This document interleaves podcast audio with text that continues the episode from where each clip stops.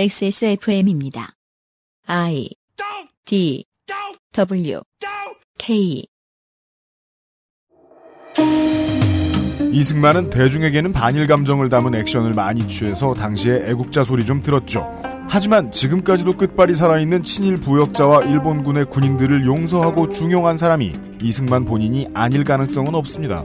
2015년 12월의 독재유산 답사기는 독재시대가 우리에게 전해준 한일 관계의 양상을 되짚어 보겠습니다.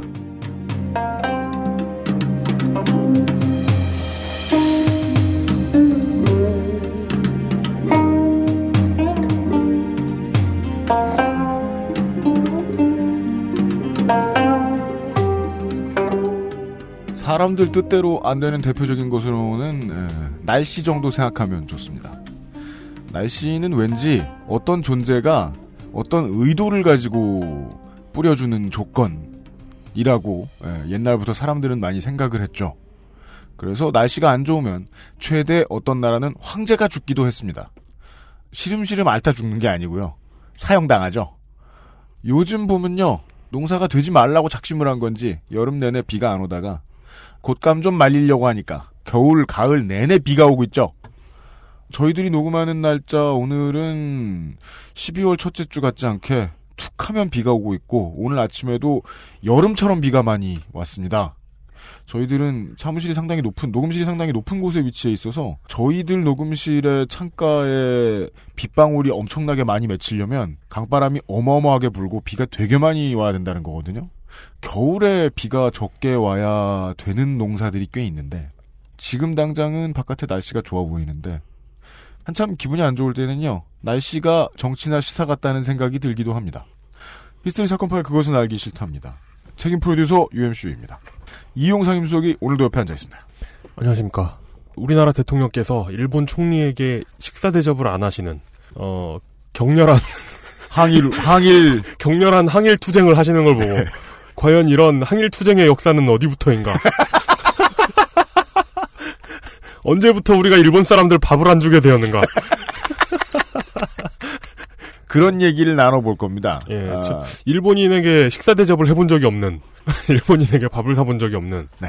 저희가 예. 아니요, 저는 국문과 나왔잖아요. 아, 예. 그 일본에서 유학 오는 친구들 있어요. 어... 공부 잘하는 양반들. 어... 예. 일본인 네. 제일 한국인 말고 네, 일본에서 이제 한국학과나 한국어 문학과 이런 거 다니다가 네. 아예 유학을 왔다가 여기서 직장을 얻는 양반들도 있고 그쪽에 돌아가서 다시 공부하시는 분들도 있고 음. 여기에서 신랑 신부 만나 시집장가 드는 사람들도 있고 네네네.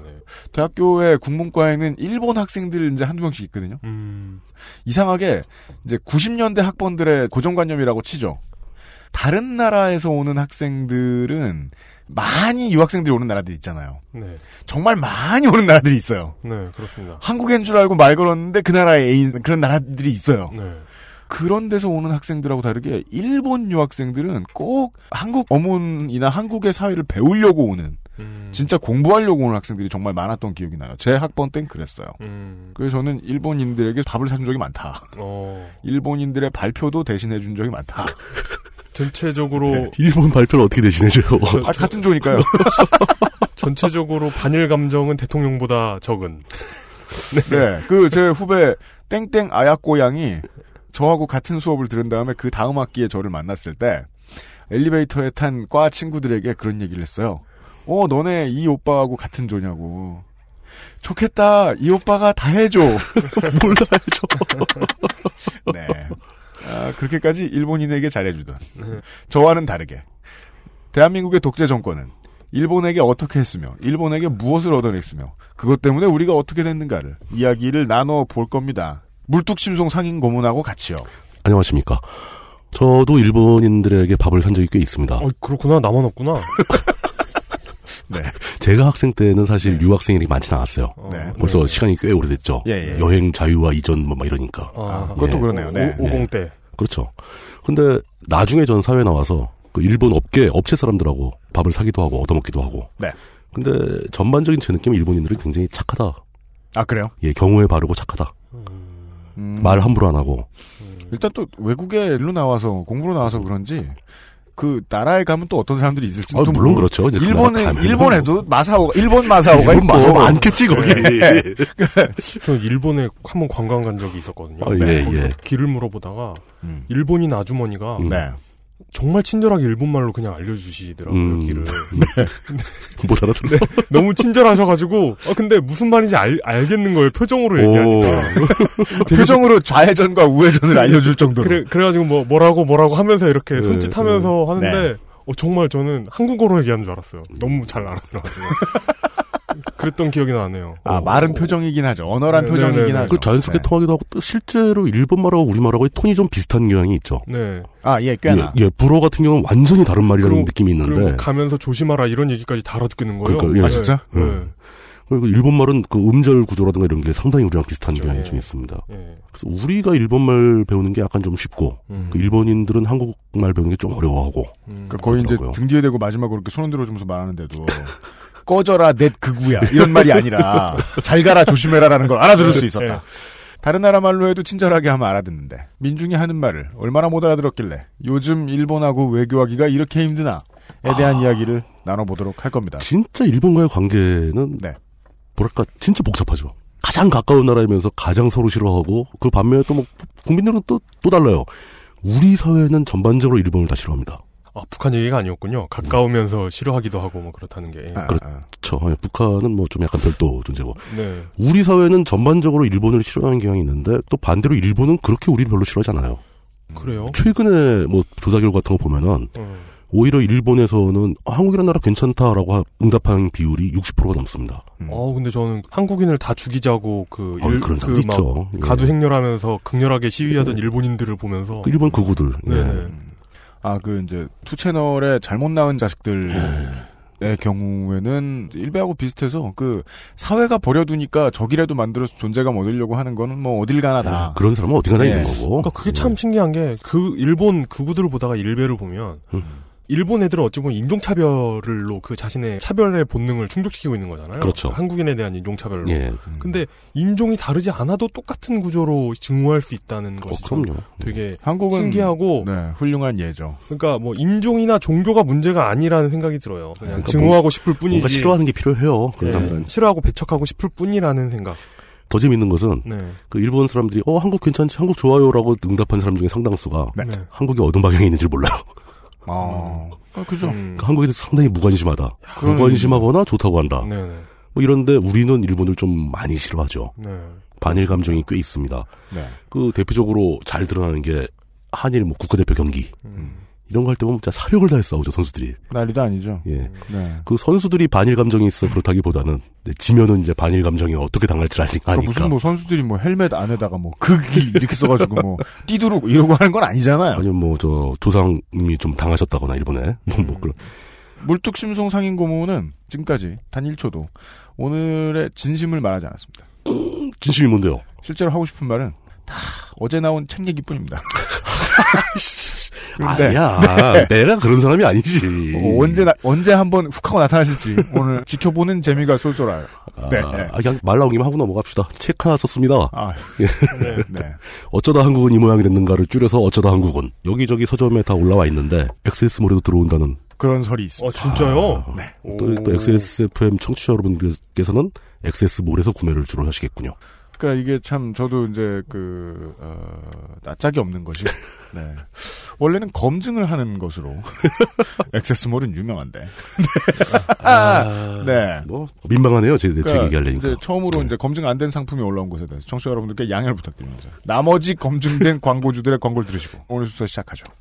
그것은 알기 싫다는 에브리온 TV 바른 선택 빠른 선택 1599 1599 대리운전 나의 마지막 시도 퍼펙트 25 전화영어 한 번만 써본 사람은 없는 빅그린 헤어케어 프리미엄 세이프푸드 아임닭 면역 과민 반응 개선 건강 기능 식품 알렉스 생애 첫 여행 친구 중앙 중앙북스의 아이고 뭐야 이게 생애 첫 여행 친구 중앙북스 프렌즈에서 도와주고 있습니다. 저도 그런 심정이에요. 아 뭐야 이게.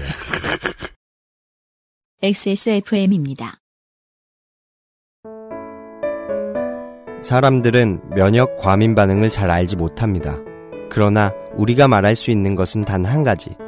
알렉스는 면역 과민 반응 개선에 도움을 줄 수 있는 건강 기능 식품입니다.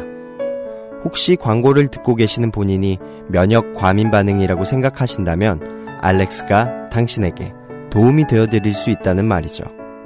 비싸서 안 사시겠다고요? 그럼 당신이 지금까지 그것 때문에 쓴 비용이 얼마인지 계산해 보세요.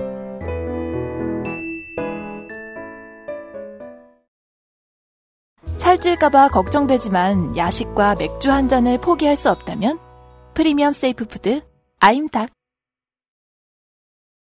거품, 향, 색깔. 다들 뭘로 만들었길래 이렇게 진하고 많지?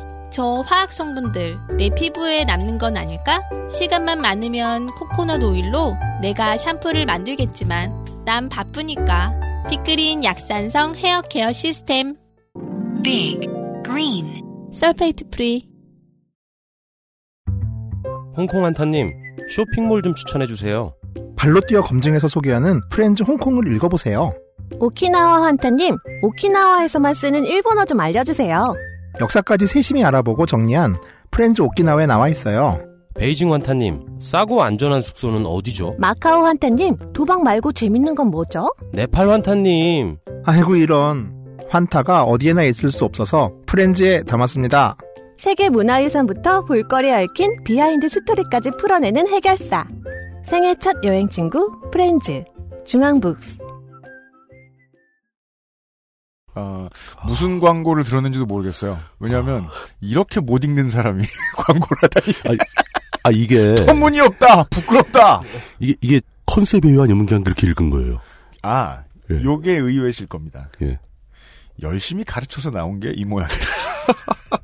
이, 어이구, 이런, 이거 아. 몇 번을, 몇 번을 다시 했는데, 그리고 나중에 힘들어서 나온 거야. 어이구, 이러면서. 아이고 이런. 네, 어 이거 거의 준 재난 상태인데 이거. 네. 예. 물뚱님께 말씀드린 오난이, 우리 광고 안 들어온 게 다행이다. 음원 광고가 나가면 이렇게 망신만 당하고, 사람들이 무슨 아, 광고인지도 모르고. 어 큰일 나죠 큰일 나. 어떤 광고는 광고 내용이 얼척이 없으면, 너무 심하면, 예. 물건이 뭐였는지 아예 까먹는 경우가 있어요? 네. 도대체 무슨 광고야? 저도 지금 들으면서 그런 인상을 받습니다. 음, 여행 책 시리즈가 광고가 들어왔습니다. 네. 그 출판사에서 아무래도 좀 무리한 것 같은데.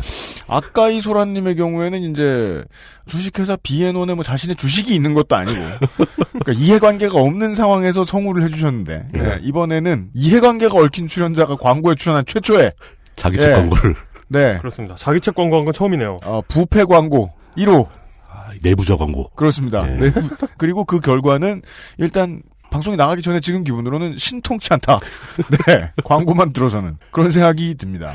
근데 그거는 한마디 얘기해 줄 필요가 있죠. 환타 뭐요? 환타님이 쓴 여행책이 네 일반 가이드북하고는 좀 달라요. 거의 준 확실히 저질이다. 음.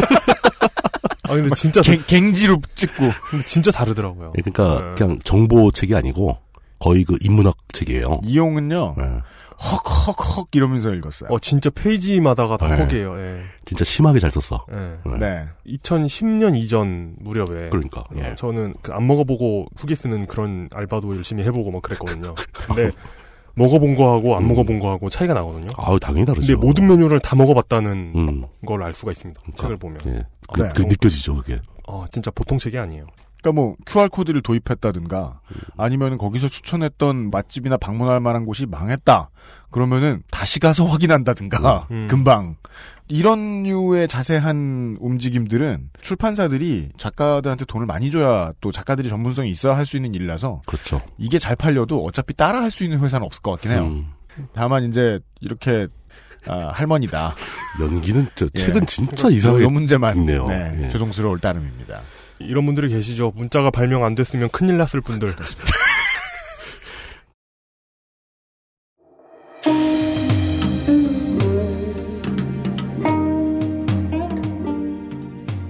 독재 유산 답사기 제 8화 이승만의 대일 외교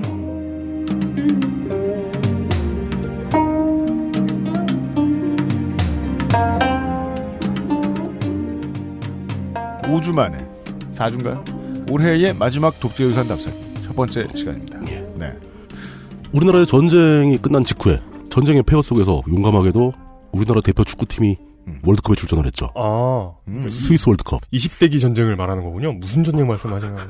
살수대첩 이후. 한국 전쟁. 아, 네네. 그러니까 뭐 범죄와의 전쟁할 때도 스페인 월드컵에 나가고 네. 했습니다만. 네. 네. 1954년도에 스위스 월드컵 지역에서 한일 간 경기를 하게 됐습니다. 그 몇 나라 없었죠? 월드컵. 나라가 몇개 없었어요. 월드컵 나가 예, 예. 한국, 일본하고 뭐 이스라엘인가 뭐, 뭐 예. 그랬을 겁니다. 뭐. 그 한일 간의 홈앤어웨이 방식으로 이제 양쪽의 나라서 왔다 갔다 하면서 한 게임씩 해라. 그러니까 라고 월드컵 협회에서 이제 그게 결정해졌는데 네. 이승만 대통령이 고집을 부립니다.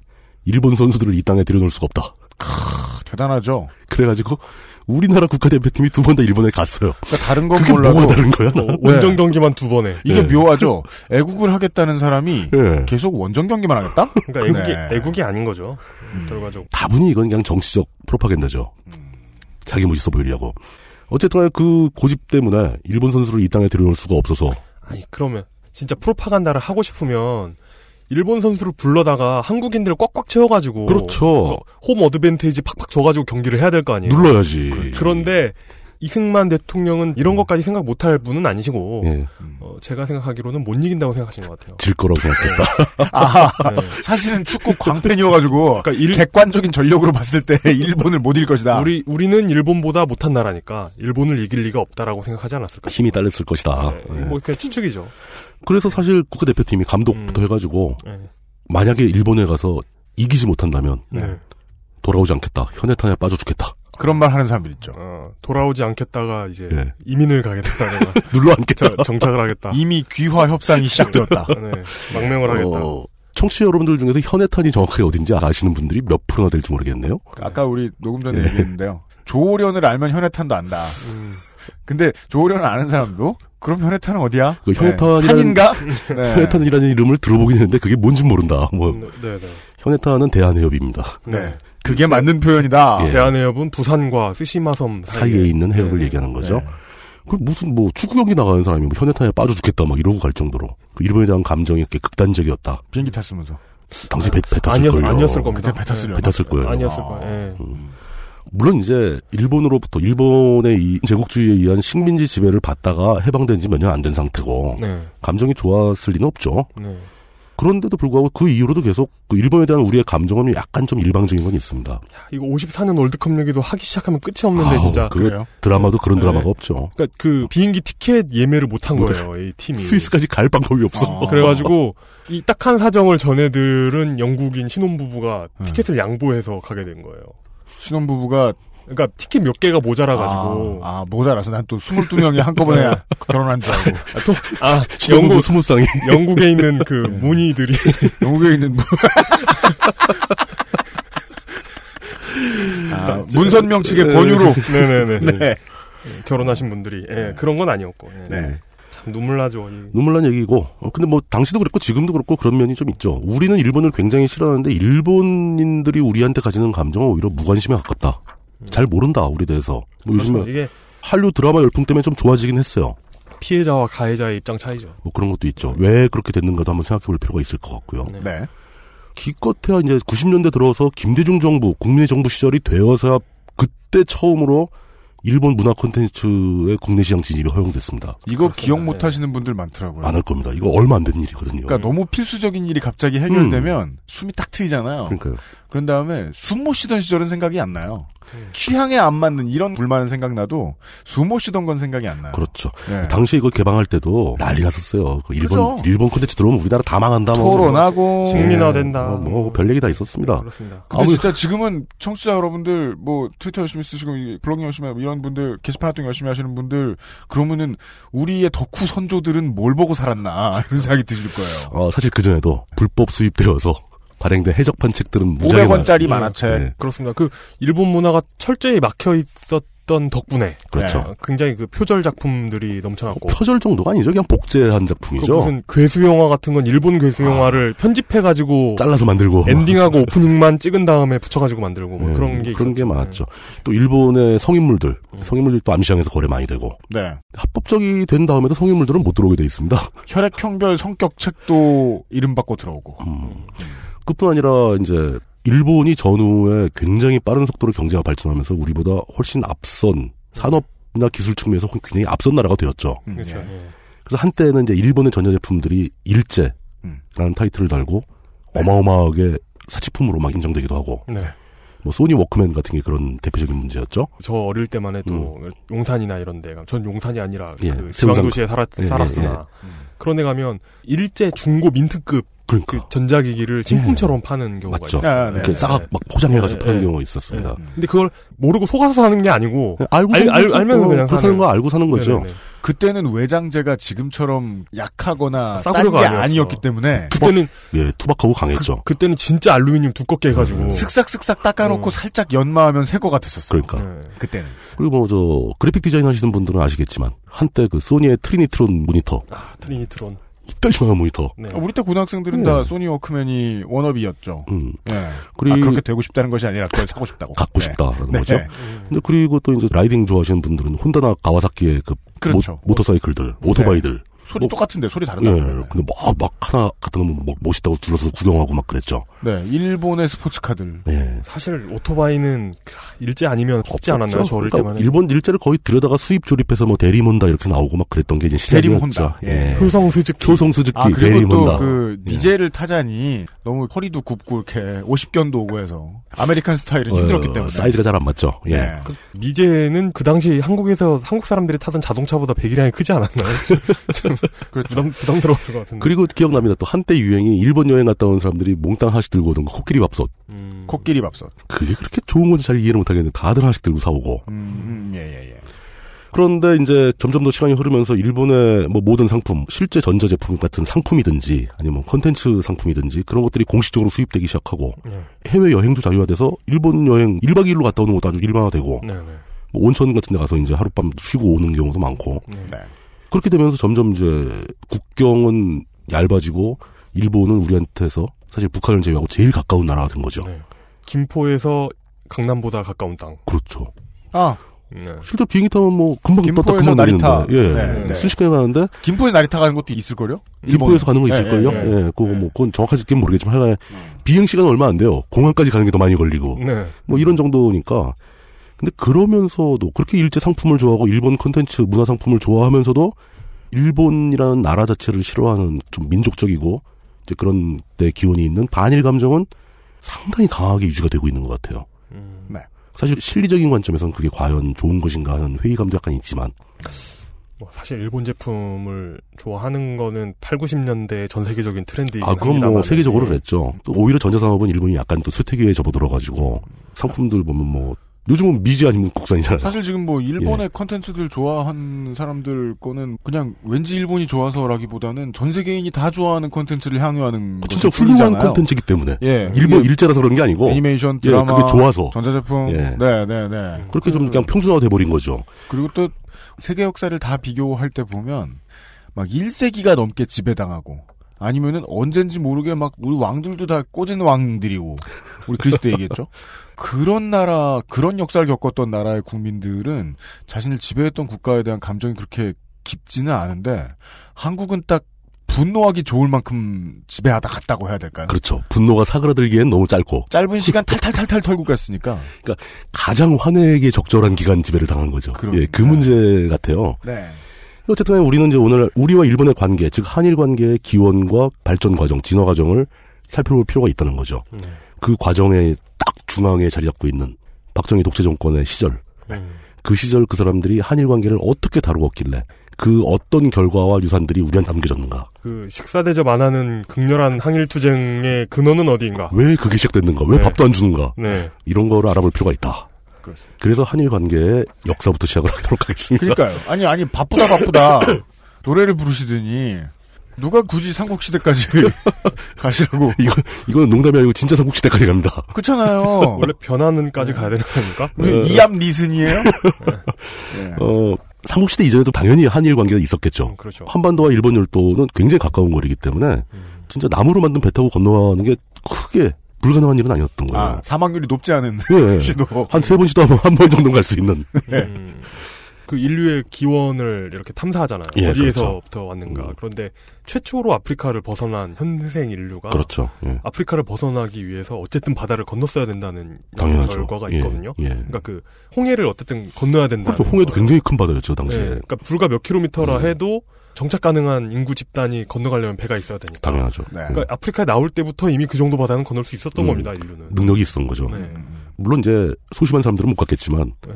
야 저 바다 너머에 뭐가 있는데 가보자 음. 해서 나설만한 사람들은 많이 있었다. 그러니까 뭐 현해탄 정도는 예. 건- 얼마든지 건널 수 있는. 아 그리고 또 북쪽에 그 빙하기 때는 이제 얼음 때문에 그렇죠. 예. 음, 연결돼 있던 시절도 있던 거고 예 뭐 그렇게 볼 수 있죠. 이제 그런 인류학적 관점까지 거슬러 올라가면 너무 골치 아프니까 그냥 하던 대로 삼국시대만 가죠. 하던 대로. 그러니까 가장 최근부터. 예, 다루고 최근부터 예. 네. 삼국시대 이전의 사건 중에서 유일하게 언급할 만한 건 변홍사의 전파입니다. 있습니다. 어, 다행이네요. 예. 한해, 한파에 비해. 그 일본 사람들이 별로 언급 안 일본에서 예. 가장 오래된 농경 흔적 찾았다 했던 시절이 있었는데 그거 구라였죠. 그렇죠. 그건 사기로 밝혀졌고. 네. 유명한 구라 교수 이름 이름이 생각나. 예, 아주 유명한 사람이 있고 자기가 다 묻어놓고 막 만들고 네. 막 이런 사람. 예. 네. 근데 그 이전에 변홍사의 흔적, 그러니까 인류가 재배한 벼의 흔적 중에서 전 세계 인류 역사 중에 가장 오래된 기원이 우리나라에 있습니다. 아, 진짜요? 예, 충주 소로리의 벽시 유적이 음. 현재까지 확인된 거로서는 그 15,000년 전으로 해서 최고의 어. 유적입니다. 어. 그 전까지는 중국 상하이에 12,000년 정도짜리가 있었는데 네. 네. 뭐 한반도에서 발표했다고 해서 한반도가 최초로 변동사를 시작했다 이건 아니고 그 의미를 부여하기는 어렵죠. 예, 그건 절대 아니죠. 그렇죠. 그렇게 되면 이제 일본 그 사기 교수랑 비슷해지는 거죠. 음, 그렇죠. 네. 근데 이건 단지 그때 유적, 그러니까 최고로 오래된 유적이 발견되었다라는 네네네. 것뿐이고 당연히 변동사는 동남아시아에서 전파된 거죠. 네. 네. 그렇습니다. 그쪽 지역이 벼가 자생할 수 있는 기후니까. 음. 그랬는데 기존에는 이제 중국을 통해서 한반도에 변홍사가 전달이 되고 그 변홍사 기법이 한국에서 일본을 건너갔다. 이게 정설이었었는데 일본에서는 요즘에는 이제 동남아에서 해상 경로를 통해서 일본에 다이렉트로 벼가 들어왔고 음. 그게 한반도로 전수되었다. 음.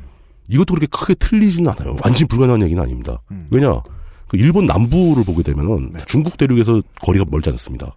그 네. 오키나와 지역 같은 데 네네네. 보게 되면 거기서 일본 열도로 바로 다이렉트 전파될 수도 있는 거죠. 그뭐 뭐 2차 대전 때 이- 연합군처럼 예, 예. 이렇게 섬 타고 섬 타고 콩당콩당해서 그렇죠. 뭐 가지 말란 법도 없잖아요. 실제로 사실. 그런 경우는 막 섬이 보이기도 하고 그러니까. 이게 이런 거 뭐 어디 일본을 통해서 우리나라로 전래되고 뭐 음. 한국을 통해 일본으로 전래되고 이거 굉장히 중요하다고 생각하는 분들이 계신데 근데 저는 아. 전혀 중요하지 않다고 봅니다. 그건 오히려 어떤 경우에는 네. 한반도 북부 지역에선 한반도에서 일본으로 전파가 되고 네. 남부 지방에서 또 일본에서 한반도로 전파되기도 하고 그랬을 수도 있잖아요. 그러니까 뭐 아무 그냥 뭐 네. 그래. 어디, 로 왔을까에 대한 질문에 대답하는 거 외에는 어디에서 왔다고 해서 어느 민족이 더 우월하다 아니다 라 하고는 전혀 아무런 그거를 연계시키는 것부터가 이미 네. 제대로 된 역사학의 관점은 벗어나는 거죠. 그러니까요. 요런, 요런 포인트죠. 공무원이 나타나서 금을 긋고 불광동을 불광동이라고 불러주기 전까지 불광동은 불광동이 아니잖아요. 그렇죠. 당연한 얘기죠. 그러니까 민족을 민족이라고 규정 짓기 전까지 민족은 민족도 아니고요. 정확한 지적인데요. 분명한 건 쌀!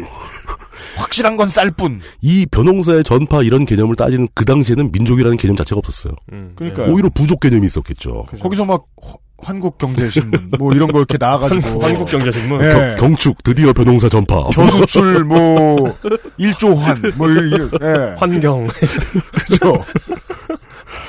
일부에서는 네. 이 삼국시대까지 거슬러 올라가야 된다. 왜 그 한일 간에 벌어진 서로를 미워하는 감정 있죠. 우리가 갖고 있는 반일 감정. 네. 이 감정의 기원이 삼국시대까지 거슬러 올라가야 된다라고 주장을 하기도 합니다. 음, 왜요?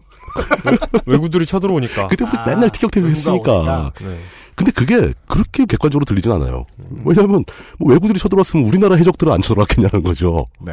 음. 그리고 삼국시대에 그 외란 외는 이게 비하의 의미가 아니고 그 당시 나라 이름이었죠. 네네네. 물론 공식으로 일본으로 바뀐 시점이 있긴 하지만 네. 야마토라고 읽죠 일본에서. 예, 네. 그 뭐 계속 조선 땅에서는 다 외라고 불렀으니까. 네. 예. 그 외와 사이가 나빴던 나라는 신라예요. 백제나 고구려하고는 그 크게 나쁘지 않습니다. 백제는 아주 굉장히 우호적이었고 가야하고도 친했죠. 가야는 뭐 일본에다 철광을 수출하기도 하고 그랬으니까 네. 굉장히 중요한 관계였고 고구려도 광개토대왕 때 일본을 한번 치긴 했어요. 음. 그 신라의 도움을 요청을 받고. 근데 그거 말고는 고구려는 크게 뭐 일본하고 다툴 일이 없었고 음. 오히려 고구려는 저쪽 대륙 쪽 국가들하고 많이 사이가 안 좋았죠. 음. 그리고 고구려 뒤를 이은 발해도 일본하고 관계가 굉장히 좋았습니다. 네. 신라만 나빴어요. 그럼 반일 감정의 기원을 찾으려면 신라로 가는 건데 음. 그때의 감정이 여태까지 남아 있다. 이건 좀 뭐 의미가 없는 얘기 아니냐. 아, 물론 감정이 남아있다고 해도 어폐인데요. 대체 지금까지 살아있는 건 누군데? 그렇지. 그 감정을 아들한테 가르치고 아들한테 가르치고 우리 아버지가 일본 미워라 했어. 뭐 이러고 수천 년을 왔느냐. 네. 그건 아닐 거라는 거죠. 사실 좀 그 당시 국제 정세를 보면 전 이 당시 국제 정세에 예. 대해서 전혀 아무런 학위도 없고 아무것도 없지만 예, 예. 그 느낌 나지 않습니까?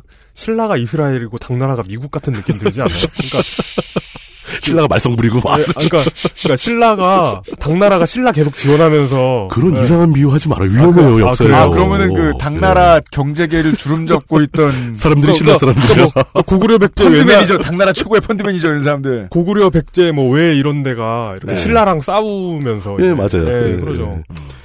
그러니까 그 백제 사람들이 일본하고 친했다는 건 거의 확인된 사실인데 네. 여기서도 또 의견이 또 갈려요. 네. 일본에서는 백제하고 우리가 친했는데 우리가 백제로 건너간 거다. 음. 그리고 또 우리 쪽에서는 백제가 우- 일본으로 건너갔지 무슨 소리냐 뭐 이렇게 되거든요. 그러니까 이게 또 누가 누굴 지배했느냐. 또 그 얘기예요. 예. 네, 네, 네. 근데 그 제일 재밌는 하나의 유적이 일본의 문화 중에 하나인 그 장구형 무덤. 네. 장구형 무덤이 일본 야마토 시대가 둘로 나뉘었어요. 음. 고훈 시대와 아스카 시대로 바뀌는데 아, 네, 네. 그 고훈 시대에 일본에 가장 유행했던 무덤의 형태입니다. 음. 장구형 무덤이라는 게 네. 전방 후원분이라는 건데 저는 앞쪽은 네모나게 네. 뒤에는 동그랗게 돼 있는 거예요. 네. 아. 그런 형태의 무덤이 전남 지역에서 발견이 됩니다. 음. 그럼 아 이건 일본의 귀족들이 일로 왔다는 얘기 아니냐. 열쇠 구멍 모양. 네. 열쇠 비슷하게 생겼어요. 네네. 예, 예. 어, 일본에서는 또 어, 우리들 왕족이 백제에 건너가서 막 지배한 거다라고 음. 얘기하기도 합니다. 근데 뭐그 밖에는 뭐 백제에서 일본으로 건너간 경우가 훨씬 더 많죠. 그리고 최종적으로 나당연합군에서 백제가 멸망할 때 백제 유민들이 대거 일본으로 건너간 건 역사적 사실입니다. 네. 그러니까 뭐 누가 어디로 왔다 뭐 이런 것도 굳이 따질 필요가 있겠느냐. 어떤 뭐 보트 비풀 같은. 그렇죠. 음, 네. 근데 그때 백제가 일본보다 문화적인 측면에서 또 정치적인 측면에서 문물상 앞섰던 건 사실이거든요. 음. 그 백제에서 넘어간 유민들이 일본에서 상당한 세력을 가지고 자리를 잡았다라는 네. 것은 정설이고 음. 그 가문이 천황 가문으로 이어지고 있다. 네. 이건 역사적인 사실로 봐도 될 것 같아요. 음. 그게 백제인들이 유능해서 뭐, 뭐 위대해서 그런 게 아니라 하다 보니까 그렇게 된 거죠. 네. 제일 좋은 설명인데요. 하다 보니 그리 됐다. 역사는 대부분이 그래요. 하다 보니까 그렇게 된 거예요. 그러니까 뭐, 그러게요. 그, 뭐 자기들이 가진 재산 다 싸들고 갔을 네. 거 아닙니까? 신라한테 도망가는 거죠. 의자왕 친척들 뭐 이런 사람들이. 네. 민족주의가 표에 도움이 되기 시작한 요 몇십 년, 몇백 년 전이 아니고서는 이것을 누구에게 유리한 상황으로 기록할 이유는 전혀 없었죠. 전혀 없는 거죠. 그냥 가다 보니 간 거고. 아유 나라 망했으니까 도망간 거지 뭐 그렇게 된 거죠. 네. 신라 같은 경우는 왜하고 싸웠던 기록이 되게 많이 나옵니다. 네. 뇌물 마립간 시절에는 외국의 침입을 맞아서 뭐 어떤 특이한 전술을 써가 전멸시켰다 뭐 이런 기록도 나오고 네. 또 어떤 때 대차게 당해가지고 막 누가 죽기도 하고 음. 뭐 이런 게 많이 나옵니다.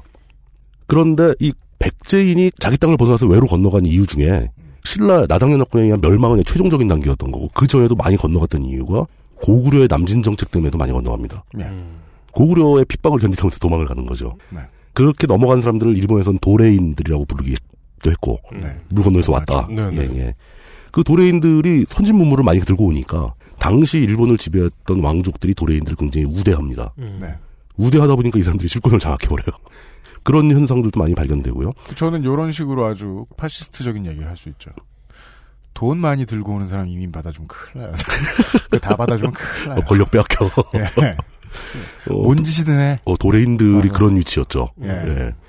백제가 망하기 전에도 이제 그 왠지 이름이 친근한 근초고왕 네. 예. 그렇습니다. 근초고왕 시절에 이건 교과서에 많이 나오죠. 아직기라는 사람이 일본의 태자에게 한자를 가르쳤다. 네. 또 왕인 박사가 가서 노노와 천자문을 전파했다. 그렇죠. 역시 한자를 전파한 거죠. 네. 그런 거 있고 뭐 백제 칠지도 얘기 뭐 외에 전달된 것도 많은데 그것도 뭐 일본에서는 또 그게 그쪽에서 우리한테 선물로 준 거라는 얘기도 있고. 그러니까 지금까지 들어보시면은요. 예. 그냥 한 동네 한 집에서 이사를 오랫동안 가지 않은 어떤 동네 사람들이 있다 아. 칩시다. 예. 그 두 집안의 얘기 같아요. 맞아요. 그냥 아웅다웅하면 살아온 예. 예. 어쩌다 보니 A 집의 아이가 B 집의 빗자루를 훔치다가 걸려서 뭐 음. A 아버지한테 두드려 맞던 뭐 음. 이- 이런 기록. 이런 정도죠. 네. 예. 예. 설탕을 빌려주고 뭐 세탁기를 빌려주고. 그 자꾸 이게 반복되지만 이런 어쩌다 보니 그렇게 된 역사의 기록을 가지고 네. 뭐 어느 민족의 우월성을 따지고자 하는 일은 다 부질없다. 음. 라는 게 제 생각입니다. 그 이, 이웃집이라고 하니까 갑자기 그 심슨의 한 장면이 생각나는데 예. 네.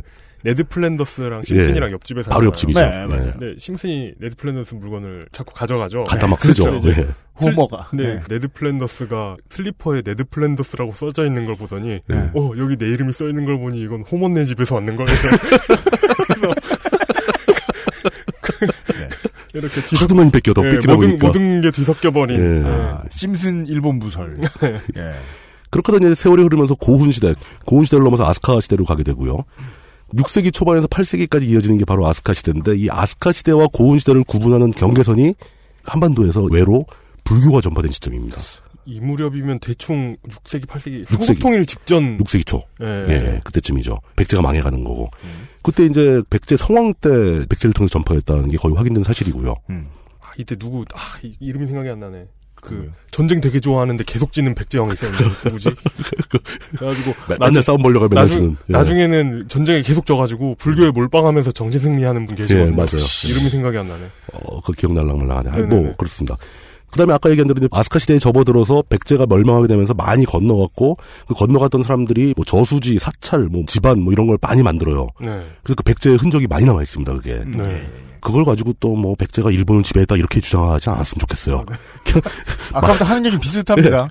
그러니까 이런 역사적 사실은 맞는데 예. 이제 그냥 큰 근거 없이 한 발짝 더 나가지 않았으면 좋겠다. 예, 예, 그런 라는, 거죠. 예. 네. 아, 거기 가치 판단을 자꾸 넣을 필요는 없다는 거죠. 그 사람들하고 당신하고 피도 안 섞었는데. 그러면 물론 책은 더 많이 팔 수도 있어요.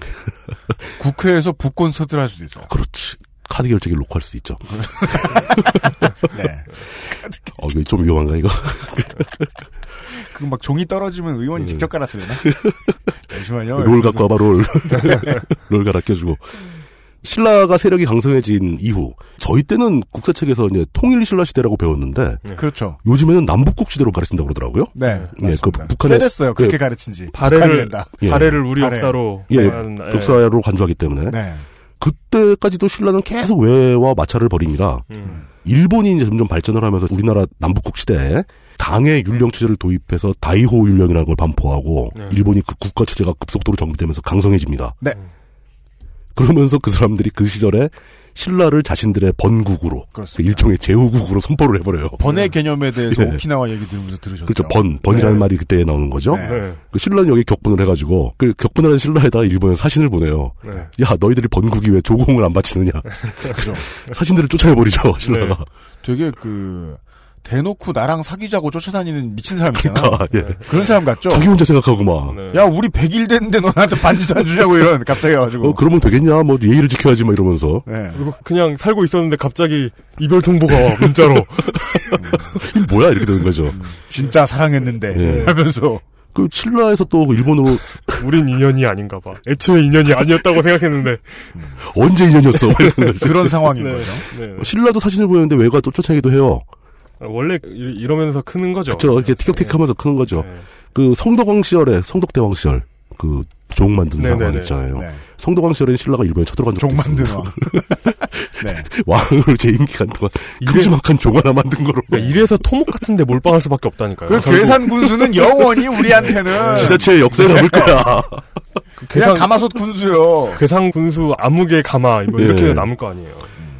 아, 뭐 그러니까 그 신라고 외하고 계속 싸운 건 맞는데 그때부터 반일 감정이 한반도에 싹 튼 거냐 아니냐 전 잘 모르겠습니다.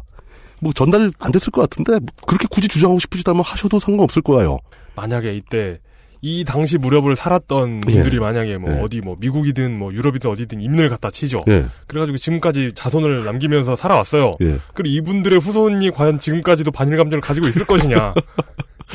일본이 어디 있는지도 모를 가능성도 네, 있죠. 일본이 뭔지도 모를 가능성이 큽니다. 예. 그리고 그분들은 거기로 이민을 간 이후에 그 나라를 정벌했느냐.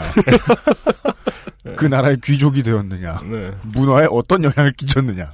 뭐라 생각해? 아, 참, 예. 네. 이제 8세기 중반으로 접어들게 되면서 일본은 점점 발전해가지고 원대한 계획을 세웁니다. 신라를 정벌하기로 계획을 세워요. 네. 신라를 치겠다.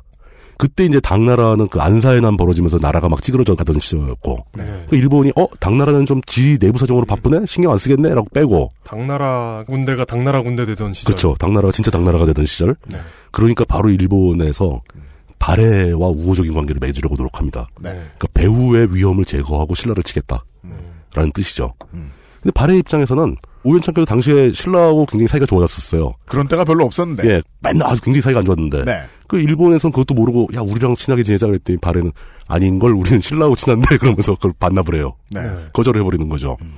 일본에선 또, 어, 발해가 우리의 화친 제의를 거절하네? 그래서 막 우왕좌왕 하다가 그 시스템이 또 망가집니다. 그 잔뜩 준비했던 신라 정벌 계획은 시작도 못하고 그냥 끝나버렸어요. 네. 그때 만약에 이제 일본이 본격적으로 신라에 쳐들어왔다면 임진왜란이 제 몇 차 조일 전쟁으로 이제 바뀌었을 수도 있죠. 음. 일본과 그랬을 우리 사이가 가능성이 예. 있습니다. 네. 네. 근데 다행인지 불행인지 모르지만 음. 전쟁은 시작도 안 됐어요. 신라 때는. 그리고 네. 다행히 네. 예, 다행이죠. 일본에는 일본의 국민들의 머릿수에 알맞는 정도의 김진명 작가들이 등장해요. 그렇겠죠. 예. 북벌 블라블라. 그거는 북벌이 아니고 서벌. 서벌. 예. 근데 저는 솔직히 말해서는 이런 이런 말하면 안 되는데 그때 외화 신랑 한번 붙어봤으면 어땠을까 하는 궁금증은 있어요. 음. 누가 이겼을까? 그러니까 뭐 뭔가 이제 뭐 백년 전쟁 같은 걸 했다고 예, 치죠. 그러니까 오래 한번 싸워봤으면 어땠을까? 그랬는데 그게 유럽의 나라들이 서로 우리가 옛날에 100년씩 전쟁하고 막 70년씩 전쟁하고 막 옛날에 어디 끌고 가서 뭐 약탈하고 우리가 그러니까, 뭐 무슬림이었을 때 약탈하고 뭐 그런 소리 하면서 그래서 아직 감정이 남아있다. 이렇게 말하는 것도 전 모르겠어요. 그러나 실제로 그 사람들이 그러니까 지금 이렇게 왜 신라 정벌 계획이 무산되는 과정을 살펴보는 것으로 알 수 있듯이 네. 당시의 동북아 정세는 당, 발해, 신라, 외 이 네 나라가 일종의 사자회교를 펼치면서 서로 견제하던 시절이었다는 거죠. 네. 그래서 어느 한쪽의 일방적인 도발이 불가능한 상황이었고 그렇게 해서 시스템이 안정돼 버렸다. 별 큰 싸움 없이. 네. 그러면서 한반도는 이제 고려 시대로 넘어가게 되는 거죠. 네, 고려 시대 내내 그냥 한반도의 가장 일본 문제에서 핵심적인 문제는 무조건 외구예요. 네. 그 동아시아 전체의 문제였죠. 네. 예, 예, 동아시아 전체 문제입니다. 고려뿐만 아니고 저 중국도 문제가 되고 외국들이 안 가는 데가 없으니까 네. 그 사람들이 왜 그렇게 해적질을 잘했는지 모르겠는데 하여간 굉장히 기세가 강성했다고 합니다. 네. 그렇게 기세가 강성해지면 고려는 이제 너무 심하다 싶을 때 이제 대마도를 한번 털죠. 네. 그런 그럼 좀 조용해집니다. 네. 그런 또 몇 년 전통이 지나면 또, 또 다시 기승을 부리고 네. 계속 그 반복만 하면서 고려 시대가 넘어가게 되는 거죠. 아웅다웅하며 이때 한반도에 살던 고려인들의 외에 대한 주 감정은 귀찮은 존재였을 거예요. 네. 저는 만약 민초였으면 되게 공포스러웠을 것 같은데. 민초들은 무서워했겠죠. 네. 소문은 나쁘게 났겠죠. 예, 아, 그 외국들 쳐들어오면 막 끝장난데 막 그러면서 네. 그래서 바닷가에 살길 꺼려하게 되고 뭐 이런 게 되는 거죠. 영남의 바닷가의 어르신들은 그 기억이 다 있고 막 약탈당한 기억이 있고 그러면 네. 끔찍하죠. 예. 그런 식으로 쭉 역사가 이어져 오다가 이제 조선시대로 넘어갑니다. 네. 태조는 아예 처음부터 4대 교린 정책을 세우죠. 네. 사실 이 양반 자체가 외구 때문에 스타된 사람 아닙니까? 외구 털다가 네. 외구 털어서 유명해진 사람인데. 그렇죠. 예. 최전방 공격수로 유명해진. 음. 그래서 조선은 아예 태조부터 일본의 아시가와 막부하고 협상을 먼저 시작합니다. 음. 그러니까 우리가 해줄 거 다 해줄 테니까 외구 좀 그만 통제 좀 해라. 음. 못 오게 해라. 이건 아니지 않냐. 네. 그게 또 먹혀요. 그러니까 4대 교린에서 교린 정책을 편 거죠. 똑같은 동일한 정책을 여진족하고도 맺죠. 음. 너희들 북방에 자꾸 약탈질하는 거 멈춰라. 네. 교역 허가하고 너희들 장사할 수 있게 해줄게. 네. 그럼 걔들은 이제 가죽 들고 가서 팔고 뭐 이런 식으로 이제 안정을 시키고 중국을 중화 사상에 입각해서 그러니까 아버지의 나라로 섬기는 거죠. 아, 네, 네. 네. 그게 4대 교린의 4대와 교린이죠. 맞습니다. 이렇게 하면서 조선 초에는 좀 잠깐 또 조용해졌었습니다. 음. 그런데 외구들이 또 직업이 그건데 아, 그렇습니다. 이- 그게 문제입니다. 직업이 뭐, 그거. 직업이 그거 그 그러니까 먹고 살려고 하는 건데 걔들은 여기서 알 수 있는 건 네. 막부도 외구에 대한 통제력이 크지 않았다라는 걸 알 수 막부가 있습니다. 야 너희들 그러지 마라고 얘기가 돌아선 순간 이 사람 또 하는 거예요. 네. 또 오키나와 얘기를 하게 되는 게 예. 아니 해적이 직업인 사람들인데 그 사람들한테 새로운 삶의 터전을 못 마련해줬다는 그러니까 얘기죠. 뭔가 뭐. 먹고 살게 진짜 만들어줬어야죠. 네. 아니면 그 사람들은 생계를 위해서 약탈을 또 할 수밖에 없는 거고 네, 그냥 개발 안 된 검은 땅에서 씨 뿌릴 수 없는 땅에서 그러니까. 그냥 계속 살았을 테니까. 농사 지을 줄도 모르고 네. 막 이러- 이러고 있는데 그렇게 외국가 또 발호를 하게 되니까 세종 때는 이제 본격적으로 스시마 섬을 정벌을 하죠. 굉장히 대규모로 공격을 합니다. 그 스시마 섬을 초토화시켜 버리죠. 네. 그러고 나서 교육 같은 걸 모두 다 통제해 버리고 너희들이 까불었으면 한번 당해봐라. 그래서 음. 네. 모든 걸 막아버렸어요. 그랬더니 대마도에서 대마 도주가 직접 와서 머리를 조아리고 교육을 재개해 달라라고 요청을 하는 거죠. 음. 먹고 살게 해달라. 이때 제발. 정벌에 참여하셨던 분들은 이제 현대 한국 해군에서 잠수함 이름이 되셨습니다. 그렇죠. 네. 그 잠수함 이름 중에 좀 모르는 사람 이름 붙으면 다 이때 분들이래요. 네. 예. 네. 가끔씩 뚜껑에 물 셀 때 이름이 등장합니다. 뉴스에. 네. 이때부터 이제 이 조선과 외의 관계는 주로 조선이 교역의 규모를 통제하고 그거를 통해서 외가 와서 교역을 해서 먹고 사는 이런 시스템으로 안정이 되는데 그게 불만족스러울 때는 외구가 또 발호를 하고 또 외구 한번 털면 또 교역을 통제하고 네. 이거의 반복이 또 되는 거예요. 그 이때 이제 저 영남에 있는 거 외관 있죠 외관. 네. 외관이 일본인들이 많이 건너와 살던 사무역의 본거지입니다. 음, 제페니스 타운. 그렇죠. 제페니스 타운이고 차이나 타운이 그렇죠. 아닌 동네 이름이에요, 그게? 외관. 그 지명이 지금도 외관이에요. 그래서 네. 예. 근데 이게 북쪽에서도 비슷하지 않았습니까? 그 어, 비슷하죠. 여진, 여진족들. 똑같죠. 예, 그 사람들이 마을 만들어가지고 네. 음. 거기서 교육할 수 있게 해주고 관무역이 있고 사무역이 있고 네. 그 이렇게 하면 그 사람 돈 벌 수 있으니까 먹 살게 되고 음. 자기들이 뭐 가져와서 이렇게 물물교환하게 되고 뭐 이런 식으로 계속 살아온 거죠. 중종 때 또 삼포에 아. 거주하던 외인들이 난을 일으킨 적이 또 있어요. 그리고 한번 또 단절했다가 또 풀어졌다가 그 역시 이때도 좀 귀찮은 외놈들 정도였지 않을까. 음. 위에 그 집권자들의 마인드는. 그러니까 이게 그 뭐라고 해야 되지? 그 나라를 다스리는 것도 일이잖아요, 사실. 예. 아유, 굉장히 과중한 업무죠. 음. 내치와 외치 중에 외치의 한그 네, 서브셋으로 아주 작은 한 예, 예. 그걸 다- 담당하는 일거리. 예, 일거리인데 근본적인 해결은 안 되는 네. 예, 그런 일거리로 간주되었던 것 같고요. 명종 때 을묘해변이라고 그 왜구들이 발호를 해서 막 꽤 높은 사람이 막 죽어요. 네, 네, 네. 그래서 막 정부는 이제 그때 뭐 비변사라는 조직을 설치하게 되고 이 땅에 임진왜란 직전이죠. 직전이죠. 음, 예. 그때 그 을묘해변에서 예, 예. 이게 호남 쪽 맞아요. 쪽을 예. 이렇게 털거든요. 초토화되죠, 막. 근데 예. 그때 전쟁을 경험했던 병사들이 예. 전쟁을 경험해가지고 만들어진 시스템 덕분에 예. 이순신 장군이 잘 싸웠다. 그나마 싸울 수 있었다. 그다 그, 예. 그 지역을 통치하던 그렇게 되는 그러니까, 거죠. 예, 예. 그 와중에 왜구들이 그렇게 막 설치고 있던 와중에 일본 내에서 큰 중대한 변화가 발생하죠. 예. 갈기갈기 찢어져 있던 일본이 내부 통일됩니다. 통일이 돼버립니다. 그 도요토미 히데요시라는 이제 희대 권력자가 등장을 하는 거죠. 도요토미 히데요시가 전국을 통일하는 과정에서는 오히려 왜구들이 조용해져요. 네. 그 다 징벌되고 막 그 어떤 세력 통일이 이루어지니까 네, 이때 그 음. 일본 막부들이 통일하려고 동원했던 병력이나 이런 거 보면 어마어마합니다. 사실. 어마어마하죠 규모가. 그 세, 세계에서도 찾아보기 힘든 예. 아주 규모. 거대한 네. 전쟁이 벌어지는 거죠. 네, 네. 그리고 여전히 일본은 다른 나라들, 한반도의 주변에 있는 다른 나라들에 비해서 좀 더 이래저래 발전을 갈구하고 있었고, 어 그럼요. 예. 가진 건 전투력밖에 없었다. 그리고 또 역설적으로 전투에 그렇게 강한 사람들이 갑자기 통일이 되니까 할 일이 없어지는 거죠. 그렇습니다. 그 사람들 밥 먹고 싸우는 거밖에 모르는데. 그냥 내버려두면 쿠하면 어떡해요? 그렇죠. 그렇지. 지들끼리 막 싸울 건데. 나가 싸우게 해야지. 그렇죠. 예. 네.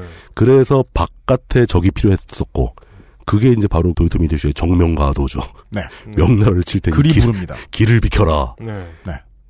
아, 그게 참 어이없는 음. 이게 이, 이 비슷한 일이 지금 러시아하고 터키 사이에서 벌어지지 않습니까? 러시아가 하늘길을 열어달라고 하는 음. 이런 상황에. 예. 아, 그, 그건 그냥 추수감사 전쟁이라고 하더군요. 아, 네. 터키. 예. 네. 오바마가 어, 예. 어, 전, 푸틴에게 저녁 메뉴가 뭐, 무엇인가. 네. 어, 그 추수감사 저녁 예. 메뉴는 뭐가 좋겠어? 어, 터키.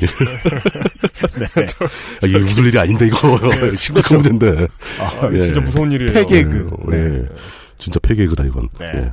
그렇게 하면서 이제 우리나라 조선 땅에는 임진왜란이 시작되게 됐는데 이 1592년 선조 25년에 시작해서 7년간 전쟁을 벌이게 되죠. 근데 정유재란과 구분해서 1차 조일 전쟁, 정유재란이 2차 조일 전쟁이 되는 건데 네. 어, 왜, 왜 조일전쟁이라고 부르는 거예요? 조선과 일본 전쟁이죠. 그러니까 왜 여- 여태까지 임진왜란이라고 아 잘 그게 왜 네. 몰라요. 그러냐면 그 을묘왜란하고 비교가 되는 거죠. 이 왜란이라는 것은 네. 왜구들이 벌인 작은 난동을 의미한다. 그러니까 주체 표현이에요, 주체 예. 표현. 음. 그 지난주에 아까 이소라님이 설명을 해주셨죠. 프랑스가 본의 아니게 IS를 국가로 인정해버렸다고. 그러니까 그런 예. 어떤 규모의 문제거든요. 그러니까 조일 전쟁과 외란의 예, 예. 개념 차이는 그거죠. 어감 차이. 그러니까 외란은 사실상 외구가 벌인 난동이라고 보는 거고 네. 네. 조일 전쟁은 국가 간의 전쟁이었다. 음. 외란의 표현은 이 국적도 없는 것들이 예, 그러니까 약간 비하의 표현이 있는 거죠. 네. 사실 당시에 도요토미 히데요시가 지배하던 일본은 굉장한 국가였잖아요. 근데 네. 조일 전쟁이 맞는 표현인 게 국가가 지 이해관계를 갖고 쳐들어온 거기 때문에 정확하게 예. 난동 부리려고 온 게 아니잖아요. 그건 난동이라고 네. 약탈하려고 보면 안 한게 되죠. 아니잖아요. 음. 어떤 명분이 있고 국가적 차원에서 결정된 전면전인 거죠. 네. 그러니까 그건 조일 전쟁으로 부르는 게 더 맞죠. 음. 어, 근데 이제 당시 조선 사람들한테는 그게 구분이 안 돼요. 네. 그러니까 외구들하고 왜냐면 일본에 대한 정세에 그렇게 밝은 사람이 어. 없어요. 뭐 미디어도 없었고 소식통도 없으니까 외구가 쳐들어온 건지 외놈들이 쳐들어온 건지 일본의 정규군이 쳐들어온 건지 그걸 구분을 못하죠. 그러니까 부산포에 와가지고 진주나 이런 데 음. 와서 약탈하고 가는 외구들이 예, 예. 우리는 동네에 산세가 험하고 화산재가 많이 날려 뭐 블라블라 이런 이런 분위기로 뭐 어? 대묘라 칭하는 나쁜 놈들이 난립해 있고 먹고 살기가 이- 이런 말 안 하잖아요. 일본에 대해 잘 모르는 모양이다. 예, 심각하게 네. 몰랐었고 어, 처음에 이제 뭐 동네성 같은 데 일본군이 쳐들어왔을 때. 야 이번에 외구들이 왜 이렇게 많이 들어왔냐 뭐 이런 반응도 많이 보였다는 거죠. 음, 네. 근데 그게 아니고 사실상 이건 국가 차원의 전면전이었고 어쩌면은 지독하게 외구한테 시달릴 때까지만 해도 반일 감정이 광범위하게 퍼지지는 않았을지 모르지만 이 조일 전쟁을 기점으로 조선의 인민들한테는 일본에 대한 감정은 아주 극단적으로 나빠지게 되죠. 심지어 살아있는 사람을 다수 잡아가죠. 네. 그 독일을 굽는 도공들도 잡아가고 네. 뭐 여러 가지 포로도 많이 잡아가고 근데 또 간 사람들은 또 나름대로 대접을 잘 받았다고 그러는데 음, 네. 남아있는 사람들 입장에서는 내가 알던 친지들이 납치된 거죠. 네. 사람들도 뺏어가고. 사람들 뺏어가고, 음, 막뭐 여자들 죽이고, 음. 집 다 불태우고, 이거는 진짜 몇 대에 걸쳐 남을 수 있는 감정의 앙금을 마련했을 수 있다. 라고 보는 거죠. 음. 그때 이제 반일 감정이 자리 잡게 되면서 점점점 조선은 이제 후기로 치닫게 되는데 그때 이제 잠깐의 시간을 거친 다음에 청일 전쟁 겪기 전에 이제 동학난을 일본군이 와서 진압을 하죠. 그죠. 예. 이런 데서 또 반일 감정이 더 올라가기 시작할 거고 네. 청일 전쟁 보면서 반일 감정은 공포감으로 자라납니다. 그렇습니다. 세계 최강의 국가라고 생각했던 청나라가 일본한테 무력하게 쓰러지는 걸 보고 그다음에 러일 전쟁까지 또 이겨버리고 네. 야 일본 이거 장난 아니다 라고 우왕좌왕하다가 그냥 나라를 뺏기는 거죠 네. 그때 이제 반일 감정 갈등의 폭이 점점 더 커졌다 자세히 이야기하면 예. 우왕좌왕 하는 모습을 보여주며 친일 세력이 점점 중앙에 득세를 하다가 그렇죠 그렇게 네. 된 거죠 예. 갖다 바칩시오. 우리 입장에서 그렇게 반일 감정이 생겼다고 이해한다 치면 일본의 입장에서 어땠느냐 자신들과 우호적이었던 백제가 멸망하고 자신들의 적국 혹은 이제 속국으로 간주했던 번. 예 번으로 간주했던 신라 그러니까 자신들과 사사건 대립을 한다 이거죠 네. 거기다가 또 백제 유민들이 건너가서 일본의 핵심 세력을 많이 장악을 하잖아요.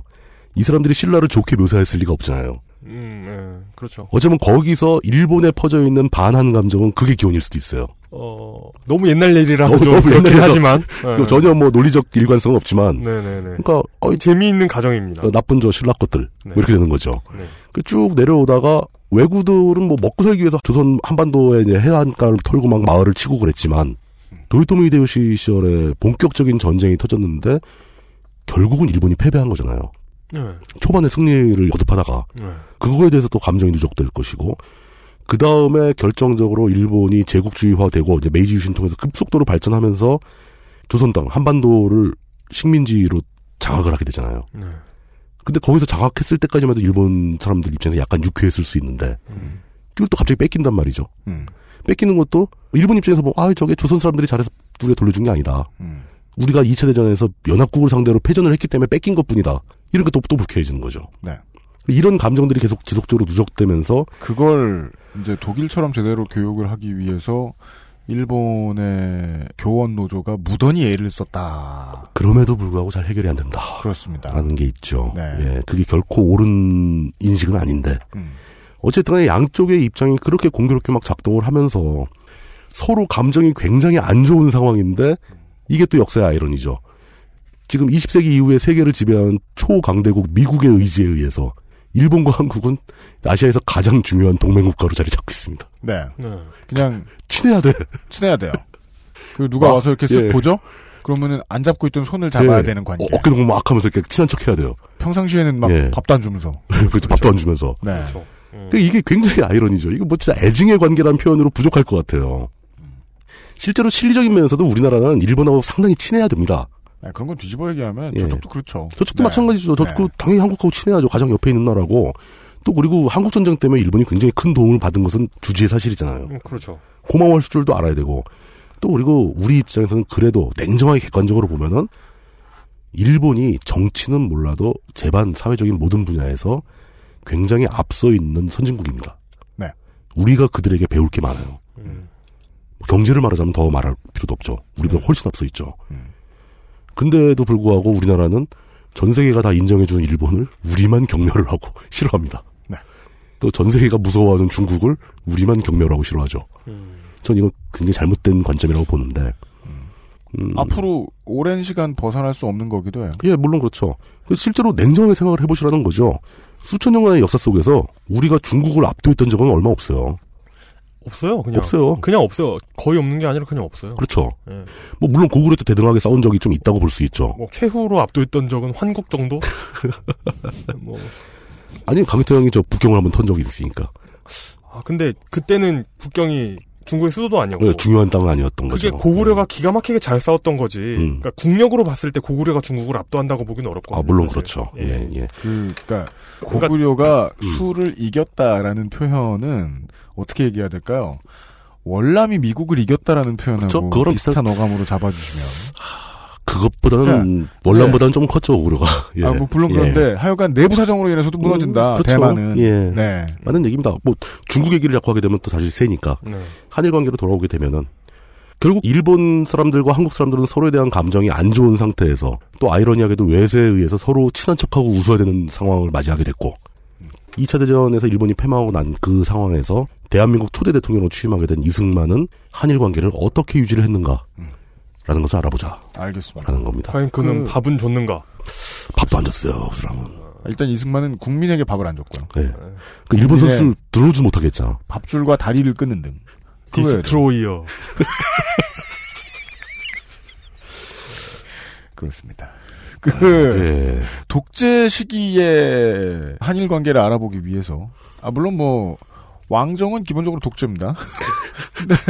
그렇죠. 왕정도 예. 어떤 왕정이냐에 따라서 뭐. 그럼요. 예. 사실 뭐 따지고 보면 호주도 굳이 따지면 왕정이라고도 볼 수 있잖아요. 뭐 그럼요. 뭐, 네. 예. 그러니까 뭐 물론 실록을 뒤져보면 왕이 뭘 뜻대로 한 건 없는 것 같긴 합니다만 그럼요. 조선의 네. 경우에는 네네. 여간에 뭐 전제 왕정.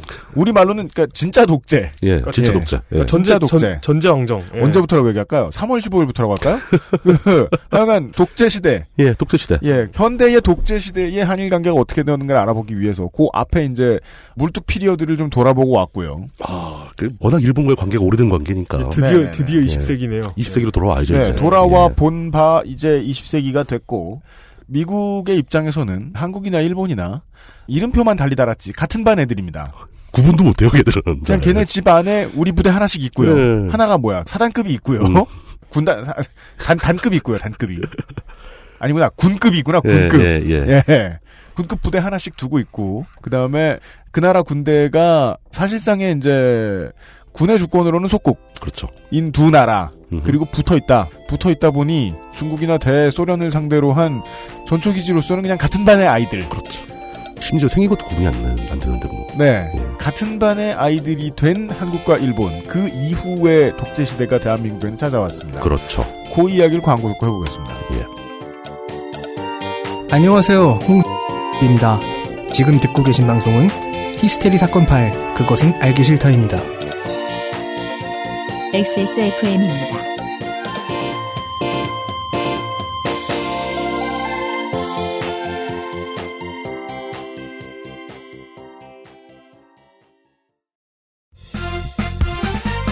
바른 선택, 바른 예. 선택.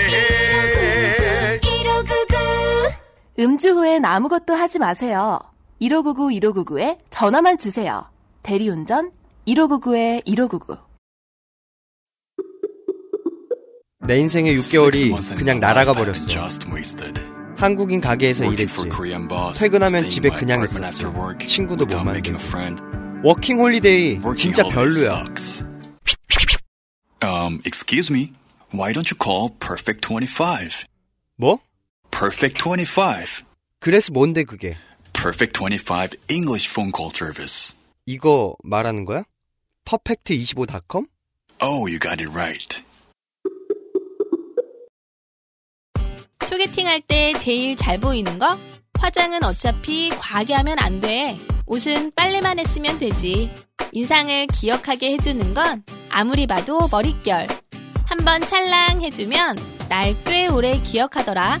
빅그린 투쓰리 약산성 헤어팩. Big Green. 설페이트 프리. 이 대리, 맨날 살 뺀다면서 점심에 웬 소세지야? 에이, 과장님. 이건 기름지고 짠 마트 소세지가 아니고요. 아임닭 닭가슴살 소세지예요. 어, 이것도 닭가슴살이야? 한 입에 먹기 편하게 생겼네? 아이 참, 과장님. 아임닭 큐브잖아요. 국내산 현미가 들어가서 정말 부드럽고 다이어트에 딱이라고요. 질리지도 않고 먹기도 간편해서 요즘 다이어트 하는 사람들은 다 이거 먹어요.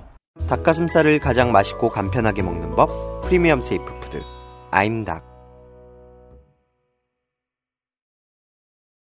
누구나 그 피해를 경험하고 있는데 말을 하지 않는 것 중에 제가 좀 왜 말 안 하지 하고 의아한 게 있어요. 어, 그 뭔가요? 언론이 쿵짝을 맞춰주는 바람에 피해가 이어지는 사례들이 있잖아요. 지금 이게 방송의 일부인가요? 아니면 그냥 대화인가요? 방송 일부지. 아 그래요. 우리가 구분했던 적이 있는가 싶기도 해요. 예를 들면 어떤 경우를 말씀하시는 거죠? 지금 들고 싶은 예는 수능이 끝나자마자 호들갑을 떠는 언론의 패턴이거든요. 쉬우면 쉽다고 호들갑, 어려우면 어렵다고 호들갑이에요. 아무 의미 없는 건데. 그리고서 예. 결론이 늘 똑같아요. 주요 과목 사교육 심해질 듯. 이거는 땡땡 스터디에서 돈을 줘도 모자랄 기사인데 그냥 써요. 그러니까 평소에 관리를 당한 거죠, 뭐. 그런가?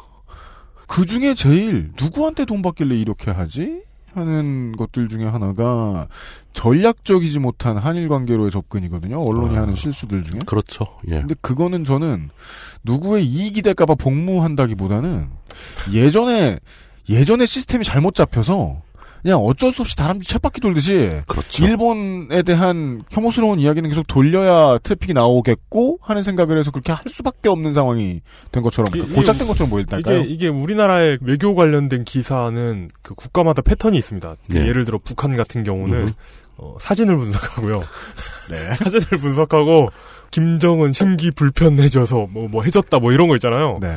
도대체 우리나라 대통령 심기도 모르는 언론들이- 사진만- 사진만 보고 딱 알아. 예, 예, 그런 걸 알아내는 음. 그런 것이 있고 일본 관련된 기사도 사실 사실 뻔하죠. 제대로 된 기사가 거의 없죠. 네, 어, 예. 뻔하죠. 뭐 망언, 뭐 아베 망언 마- 아베 기사. 망언 뭐, 뭐 네, 이런 예, 거 그런 맨날 거 있고. 했던 얘기 또 하는 거. 어떤 얘기 또 하고 또 예. 가장 또라이 같은 놈들을 찾아다니면서 뭐라고 했는지 주소 담아가지고 기사 내고 그런 거 있거든요. 음. 뭐- 투- 채널 리플. 예. 그리고 뭐 극우파 신문 음. 기사 같은 거 따고 막 네네네.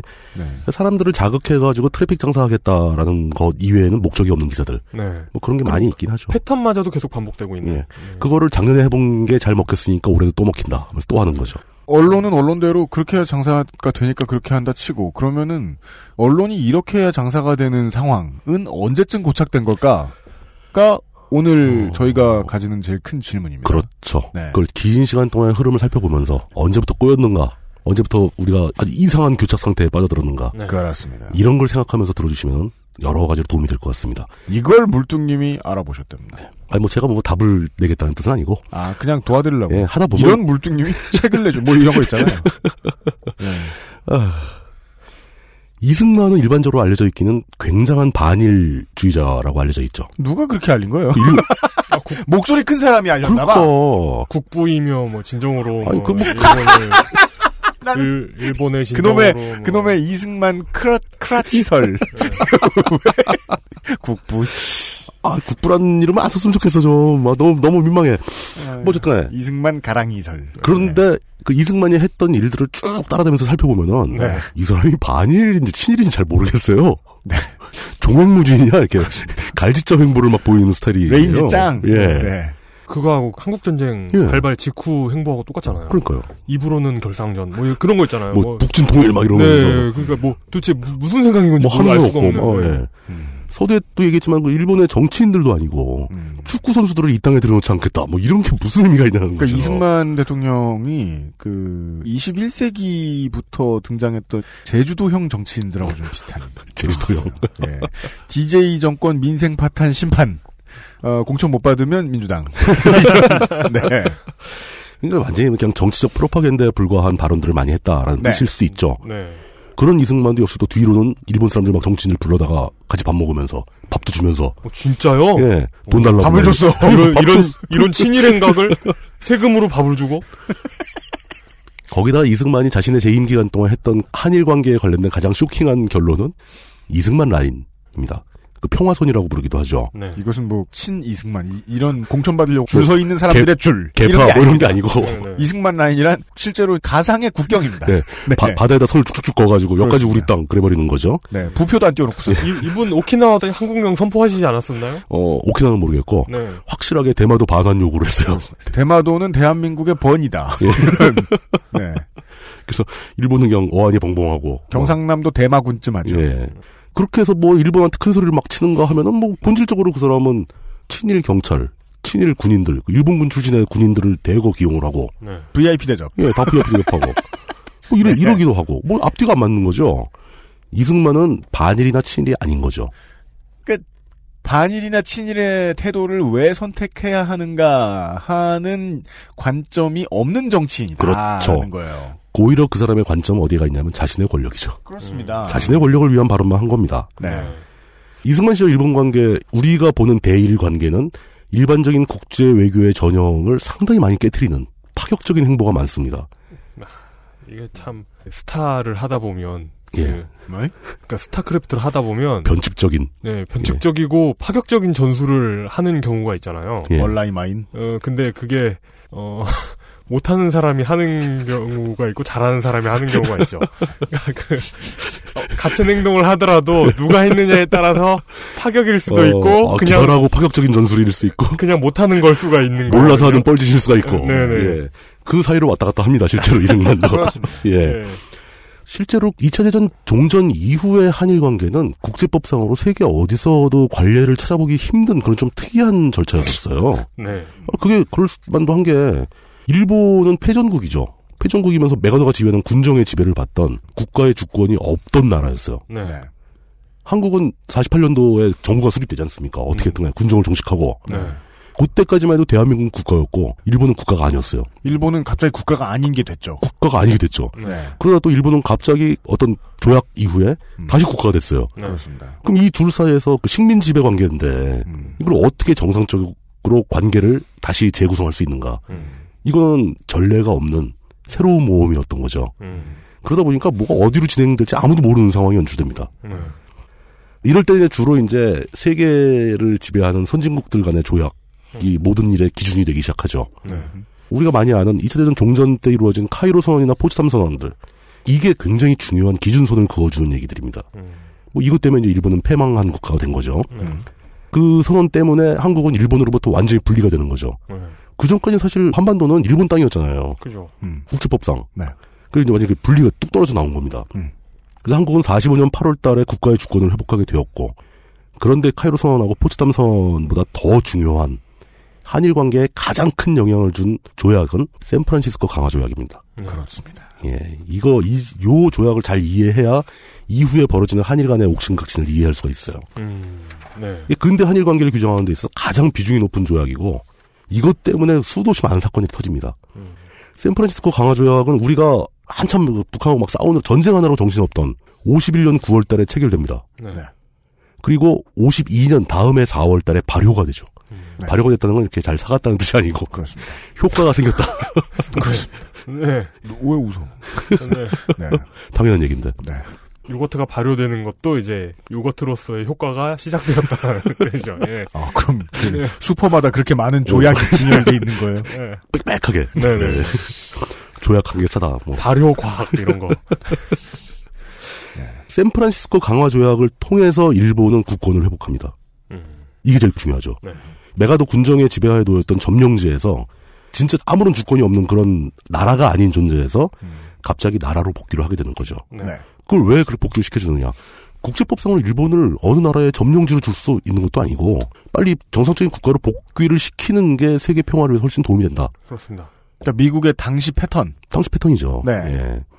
이런 샌프란시스코 강화조약이 맺어지면서 일본은 자기들도 자기들이 국가가 된 상태에서 국가가 아닐 때 아무것도 결정할 수가 없잖아요. 메가도만 바라보고 있다가 샌프란시스코 조약을 통해서 자기들이 정식 국가로 된 상황에서 한국의 독립을 인정했어야만 한다. 음. 일본인 독립을 인정하게 되는 거 정식으로 네. 당사자의 입으로 네. 그렇게 인정을 하게 되고 그 뒤로 한일 간에는 대등한 독립 국가끼리의 외교 관계가 맺어져야 된다는 거죠. 이게 샌프란시스코 조약에서 양국에 주어진 의무로 명기가 되어 있습니다. 이제 너네 같은 반이야. 어, 너희들 외교 관계 수립해야 되고 너희들 이런 이러한 조약을 맺어야 되고 같이 점심 먹고. 어, 이런 거. 근데 거기에 들어있는 내용이 그거죠, 바로. 일본이 한반도를 지배하면서 발생했던 모든 국가 재정의 문제라든가, 민사상의 채권 채무 관계, 그리고 일본과 한국은 동해바다를 사이에 두고 있으니까, 바다, 그 해양 경계선 문제, 이런 것 니들 하루빨리 다 조약을 맺어서 양쪽 합의하에 해결을 해라. 네. 그런 차입니다. 예. 물도님이 설명해 주셨던 대로 강대국이 나서지 않으면 패전국은 배상에 대해서 그러니까 배째 임마 이게 아니고 어 이거 언제 나- 누가 나와서 얼마를 갚으라고 할까 이러면서 덜덜 떨고 있어야 되는 상황이었는데 그 얘기를 그렇죠. 드디어 했다는 거죠. 샌프란시스코 조약의 조문에 그게 들어있었다는 겁니다. 네. 그럼 이제 진짜 양쪽의 합의, 그 회담이 시작되어야 한다라는 걸 선언한 거죠. 음. 그 너희들 합의해봐 한번 해봐. 너무 또 시간 많이 끌지 말고. 그러면서 처음에는 그 샌프란시스코 강화조약이 체결되면서 다음해 4월 발효되기 전까지 합의를 봐라. 시간까지 정해줬어요. 네. 근데 뭐 불가능한 얘기죠. 그 짧은 시간 내에 어떻게 합의를 보겠습니까? 사실 미국으로서는 일본과 독일을 재빨리 정상화해야 아. 할 필요가 있었습니다. 너무 힘들어요 미국도. 그러니까 빨리빨리 문제를 해결해야죠 이제. 그 블라디보스톡을 막는 뚜껑으로 쓰려는 거였죠. 네. 그렇죠. 일본을 마개, 사실. 마개로 쓰는 거죠, 마개로. 그, 그러려면 일본을 재빨리 정상화시켜야 되는 상황이었죠. 언제까지 거기에 우리나라 군대가 가서 지배하고 그 나라를 운영해야 되겠느냐 골치 아프게. 그렇지만 이 미국의 입장에서는 그게 아주 속 시원하고 빠른 해결이 되겠지만 정확히는 군대를 좀만 빼자. 아, 아, 군대, 네. 군대 거의 두기 너무 돈 많이 그러니까 들어. 군대가 그래서. 무슨 행정까지 해줘 정도랄까요? 예. 네. 메가더나 아이젠하워가 이제 태권도 도전해야 되고. 메가다. 메가다 얘기도 언제 한번 하면 네. 재밌는 얘기 많은데 그 사람 참 이 사람 재밌는 저 독특한 캐릭터잖아요. 진짜 재밌는 캐릭터예요. 네. 어, 인천 자유공원에 가면 거의 그러니까 성, 그- 인으로 추앙받지 않습니까? 그 자유공원 가는 길에 공자상이 있어요. 그 차이나타운 쪽에. 그거랑 거의 같은 포스로 서 있지 않습니까? 19세기에 예. 19세기 그 이후에 나온 군인들 중에 동상 제일 많은 사람일 거예요. 그러니까. 저는 조지 패튼보다 더글러스 메가더일 거라고 아니 생각합니다. 왜 메가더 동상을 세워? 난 이거 진짜 이해를 못하겠네. 남의 나라 군인 동상을 아시아 왜 세워? 이곳저곳에 있어요. 네. 그러니까 그게 본인의 어떤 개인적인 수양이나 어떤 예. 퍼스널리티나 예. 대인스러움? 예, 예. 그 사람이 그- 뭐 자기 철학이라든가. 네, 그런 것과 관계없이 굉장한 위인이 된. 그러니까 뭔가 위대한 걸 보여준 게 하나도 없는데 위인이 돼버린. 근데 네. 그러고서 상이 그렇게 많으려면 미대생들이라도 많이 그려야 되는데 그런 것도 아니잖아. 예. 누가 메가더 그려본 미대생 있어요? 아유, 진짜 메가던 나중에 한번 다뤄볼 기회가 또 있었으면 좋겠어요. 그 미술에 입문하는 사람들이 메가더를 그리기에는 선글, 선글라스가 좀 아이, 그저 파이프도 이상해. 아, 그리파에게 선글라스 선글 씌워놓으면 그쪽도 못 그리는 거예요? 아그리파가 안경 쓰고 있으면 난해하잖아요, 사실. 그렇습니다. 물론 샌프란시스코 조약, 그 강화 조약 이전에도 네. 이승만은 일본과 대화를 합니다. 뭐 했겠죠. 예. 예. 그때 이제 메가더가 막 주선을 해서 야, 니들 양쪽 그 한번 만나봐라. 네. 그 이승만은 공식적인 대한민국의 대통령이었고 일본은 아무것도 아닌 거였고 네. 그 갔는데 그 그때 이제 일본에 그나마 형식적으로라도 수상이 있었는데 요시다 시게로 일본 수상하고 이승만이 같이 만난 적이 있습니다. 뭐 했어요? 할 말이 없잖아요. 둘이 멀뚱멀뚱 바라보다가 네. 그 요시다 시게로 수상이 한국 아직도 호랑이가 많습니까? 아 진짜? 라고 물어봤대요. 그 이승만이 답하기를 가토 가등 정정 시절부터 네. 음. 그때부터 니들이 와서 다 잡아먹어서 한 마리도 없다. 그러고 대화 끝나고 헤어졌대요. 어, 저는 저는 이 외교를 하지 않았네요. 예. 이 정상회담이 현대 그 각국 정상들한테 귀감이 될 거라고 봅니다. 어떤 면에서요? 그러니까 각 정상이 만나가 두 나라 정상이 만나가지고 종 다양성에 대한 이야기만 하고 헤어진 거잖아요. 예, 그러니까 이 그렇죠. 환경을 예. 지켜야 되는 입장에서 예. 이것보다 더 바람직한 현대 사회에서 전 세계적인 희귀종. 네네네. 그 아, 유일한 의제가 희귀종 보호예요. 희귀종 그렇습니다. 보호. 이야, 이게 뭐 천년 뒤에나 나올까 말까. 한반도의 호랑이. 예. 뭐 그런 상태에서 이승만 아까 얘기한 대로 49년 1월 네. 전쟁도 하기 전에 공식적인 그 대통령 연두 기자회견에서 일본에게 스시마 반환을 요구합니다. 내놔라. 언제 지배했었다고 난 내놓으라는 거예요? 모르죠. 그러니까 이승만이 의제를 내놓는 방식이 되게 예.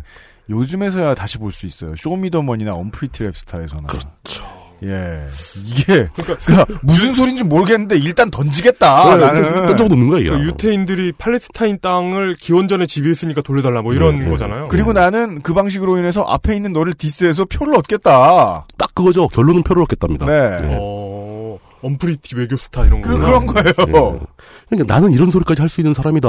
그리고 일본한테 하는 얘기도 아니죠. 국내 유권자들한테 하는 얘기죠. 난 이렇게 민족적이고. 그렇죠. 난 일본을 이렇게 깎아내리는 사람이다. 아, 이런 탑골식 발화. 그렇죠. 탑골공원 그 그러니까 우리나라에서 광장 정치가 살아있는 유일한 곳 아닙니까 사실. 그렇죠. 발언가가 있고, 네. 발언대가 있고. 그리고 듣는 사람들이 그걸 가지고 토론을 하고 뭐그 대부분 욕이지만. 무슨 말이 오고 가는지를 듣지 않고 그 모습만 보고 있으면 진짜 그리스의 어떤 그, 음. 아크로폴리스. 예, 그게 생각납니다. 그 그림은 그래요. 그림은. 네, 그림이 멋져요. 근데 내용을 들어보면 뭔가 좀 예. 이제 그 대마도 도로 내놔라 뭐 이런 것보다 훨씬 더 실효성이 있고 음. 그 이승만의 파격적인 기질, 무대포 기질을 보여주는 그리고 전 세계를 놀래킨 예. 그런 조치가 바로 샌프란시스코 조약 직후에 나온 52년 1월 달 평화선 선언입니다. 평화선. 평화선? 이승만- 예, 평화선이라고 우리는 불렀고 외국에서 이제 미국이나 일본에서는 이제 이승만 라인으로 부르죠. 이게 뭐냐면은 메가더가 일본을 점령하면서 그 일본을 통치하기 위해서 일본의 활동을 제한해야 될 거 아닙니까? 그죠. 뭐 전함은 뭐다 스톱되는 거지만 네. 어선들도 이 경계선 바깥으로 나가지 마라. 그래서 일본하고 우리 사이에 동해바다에 선을 쭉쭉 걸어놓습니다. 네. 메가더의 그 메가더 라인과 유사한 선을 그어요. 음. 그러면서 거기까지가 우리 영해니까 일본놈들 들어오지 마라. 라고 하는 게 평화선의 골자입니다. 아, 일종의 영해 개념이네. 영해 개념이죠. 네. 예.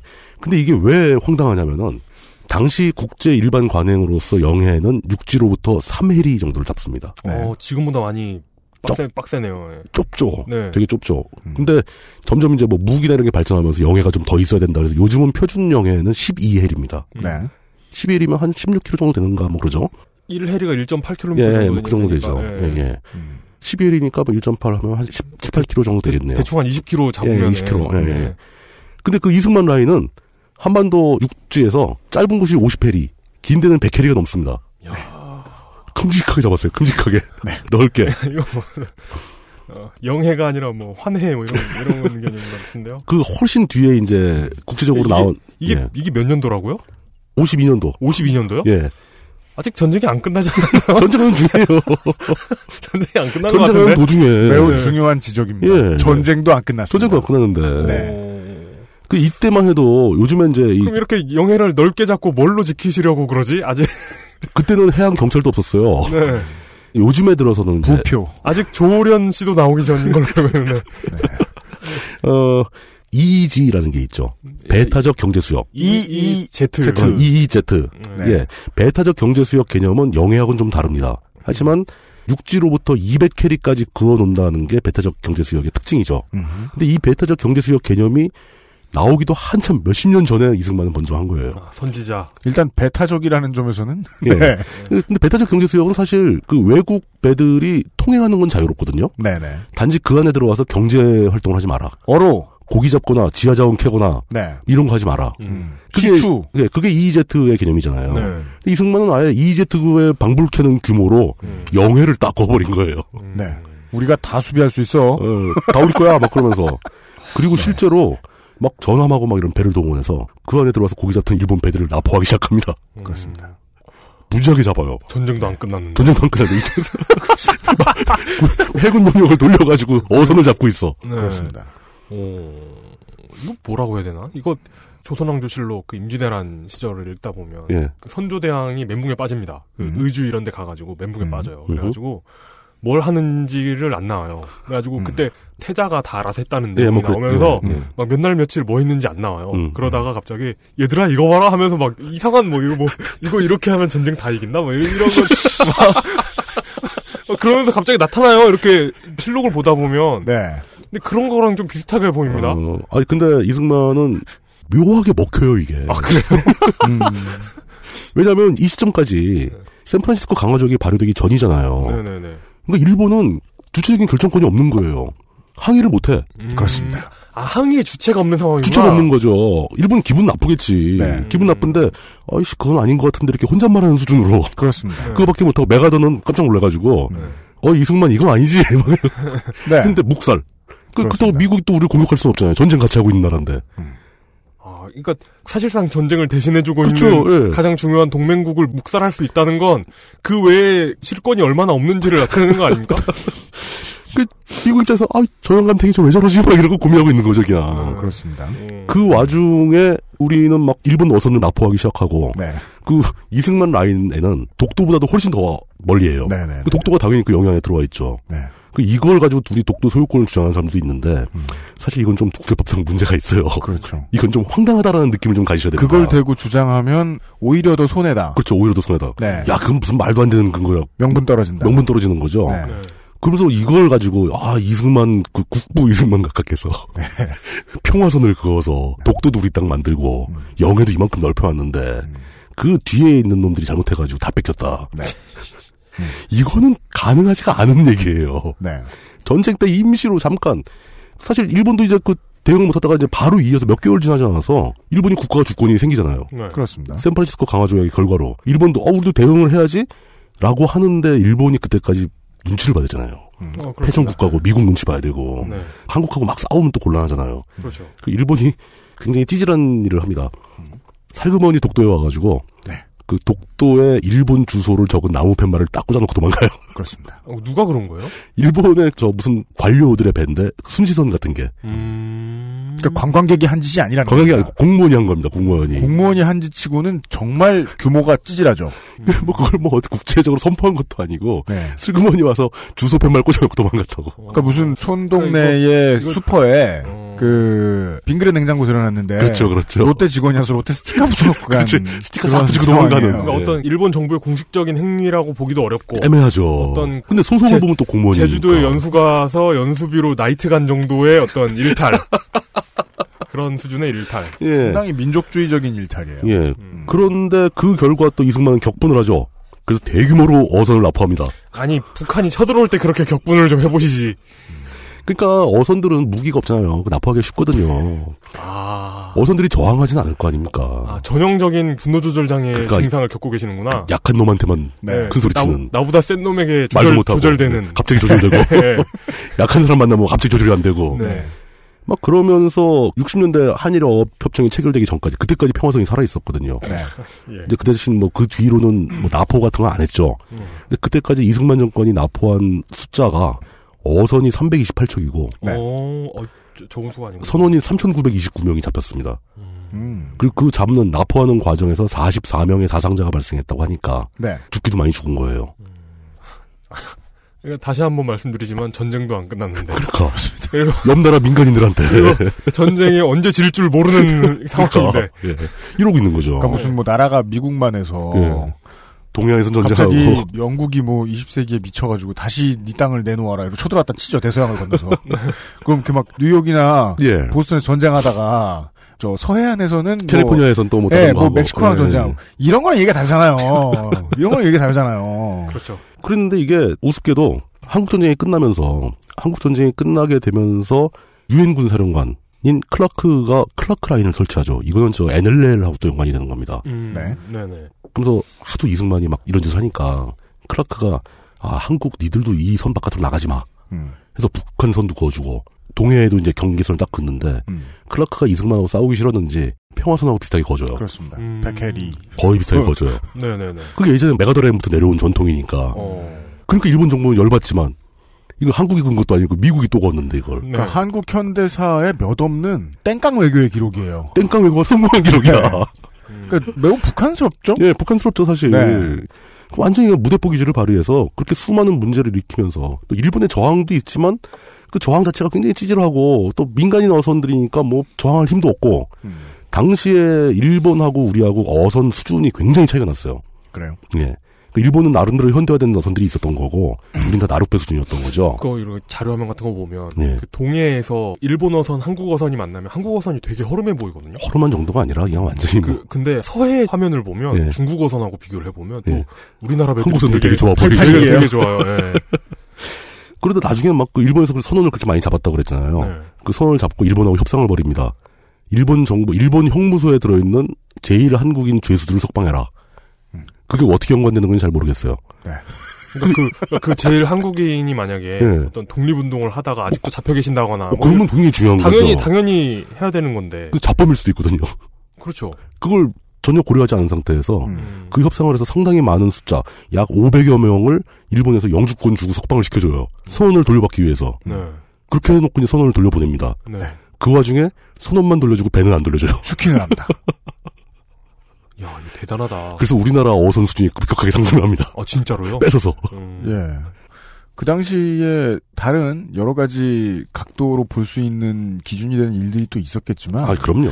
멀리 놓고 보면 국가의 힘을 이용한 해적질. 그러니까 좀 황당한 거예요, 이게. 네. 물론 디테일한 면에 들어가면 이승만이 뭔가 생각이 있고 다 했겠죠. 네. 근데 아주 아웃라인으로 멀리서 제3의 눈으로 봤을 때 이건 그냥 땡깡이에요, 그냥. 네. 일본도 쩔쩔매고 미국 쩔쩔매고 그러고 있는 거죠. 아, 이 영감쟁이 때문에 골치 아파 죽겠네 이러면서. 이게 문제는 이런 허풍스러운 조치들이 사실 이승만 본인의 어떤 정치인으로서의 이미지를 올리는 데 도움이 됐을지언정 한일 관계를 근본적이고 평화적으로 또 합리적으로 재구성하는 데에는 결코 도움이 안 되는 행동들입니다. 이게 안 됐을 때 생각해 보자고요. 그러니까 미국이 예. 극동아시아 반의 아이들을 잘 추스러서 그렇죠. 누가 누구 이지에 못하도록 너야 책상에 금을 여기 금을 어떡하냐고. 그렇죠. 예. 그러면서 다시 막 뭐 15회리 12회리 안쪽으로 집어넣어 줬다. 그래서 자기는 얻은 게 없다. 그랬어도 일단 일본하고 사이 안 좋아지는 결과는 같았고. 그럼요. 그 다음에 민족주의적인 색채를 뽐냄으로 인해서 표 많이 받는 결과도 똑같았을 것이다. 똑같죠. 예. 잘 됐든 안 됐든. 그러니까. 예. 그러니까 이승만은 이런 사람이었다는 거예요. 거기다가 이제 한일 관계, 한일 간의 협정 뭐 이런 문제, 아까 그 샌프란시스코 강화 조약이 강요하고 있는 그 협상을 하는 과정에서 이런 행동들이 뭐가 도움이 되겠느냐. 오히려 일본의 부하만 돋구고 일본은 또 말도 못하고 답답하니까 더 화를 내겠죠. 이게 뭐 잘했네 못했네를 떠나서 도대체 그렇죠. 예. 왜 이러는지 이해가 잘 안 그러니까. 되는. 그때 저 할아버지 도대체 왜 저러는 거야? 막 이런 이런 얘기가 오갔을 거예요 일본에서는. 예. 정말 딱 탑골 레벨. 그렇다고 볼 수 있죠. 예. 그분들 모셔다가 청와대에 앉혀놓으면 할 레벨. 근데 물론 이제 그때까지만 해도 우리 사회 내부의 이제 반일 감정은 상당히 극단적이었습니다. 어느 정도였냐면 일본과 대화를 한다는 것 자체가 모욕적이라고 받아들였어요. 그게 이제 유명한 게 56년도에 대통령 선거를 앞두고 당시 대선 후보였던 시니키 후보가 연설에서 그 얘기를 합니다. 내가 대통령이 된다면 당선된다면 일본의 지도자들과 회담을 해서 한일 관계를 정상화시키겠다. 그리고 지금 현재 한일 양국의 문제를 해결하기 위해서 가장 중요한 것은 가장 시급한 것은 양측의 적대적인 감정을 해소해야 된다. 전쟁 끝났고 해방됐으니까 선진적이네요. 예, 굉장히 합리적인 얘기죠. 네. 그 얘기를 딱 하자마자 이승만 지정에서 뭐라고 하냐면 친이키를 친일 분자로 매도를 합니다. 그렇습니다. 민족 배신자로 매도를 하고. 그러니까 친일 분자는 청산 안 돼도 되는데 그러니까. 민족 감정은 계속 이용해야 되는 거죠. 자기가 이용할 문제라고 보는 거죠. 그러니까 본인이 중용한 그 친일 분자들부터 어떻게 하고 얘기를 해야 될 그러니까, 거라는 생각이 예. 좀 그, 그러면서 들지만 표- 표현을 한 게 일본과 회동을 하겠다는 것은 다시 국권을 일본에게 빼앗겨도 좋다는 것이냐. 뭐 이런 식으로 색깔론을 제기하는 거죠. 당시의 색깔론이죠. 어, 그 정말 회담에 자신이 없는 거예요. 우린 회담만 했다 하면 무조건 먹혀. 예. 식민지가 돼. 1910년에 해봤자 뭐 이렇게 되는 거죠. 아 그러네 마지막으로 해봤던 외교 협상이 예. 잘 되지 않았었구나. 20세기 초에 그렇습니다. 네. 네. 아, 이게 감상적으로, 감성적으로 이 유권자들의 감정에는 들어맞을 수 있죠. 네. 일본에 분노하고 있는. 음. 하지만 문제를 해결하기를 바라는 정상적이고 합리적인 지도자라면 절대 해서는 안 될 말이죠. 이제는 제가 그런 게 이해가 되는 것 같아요. 절대 해선 안 될 일이다. 절대 해서는 안 될. 절대 해선 안 될. 일. 이건 상황을 진짜 해결 불가능하게 만들어버리는 나쁜 짓이에요. 네.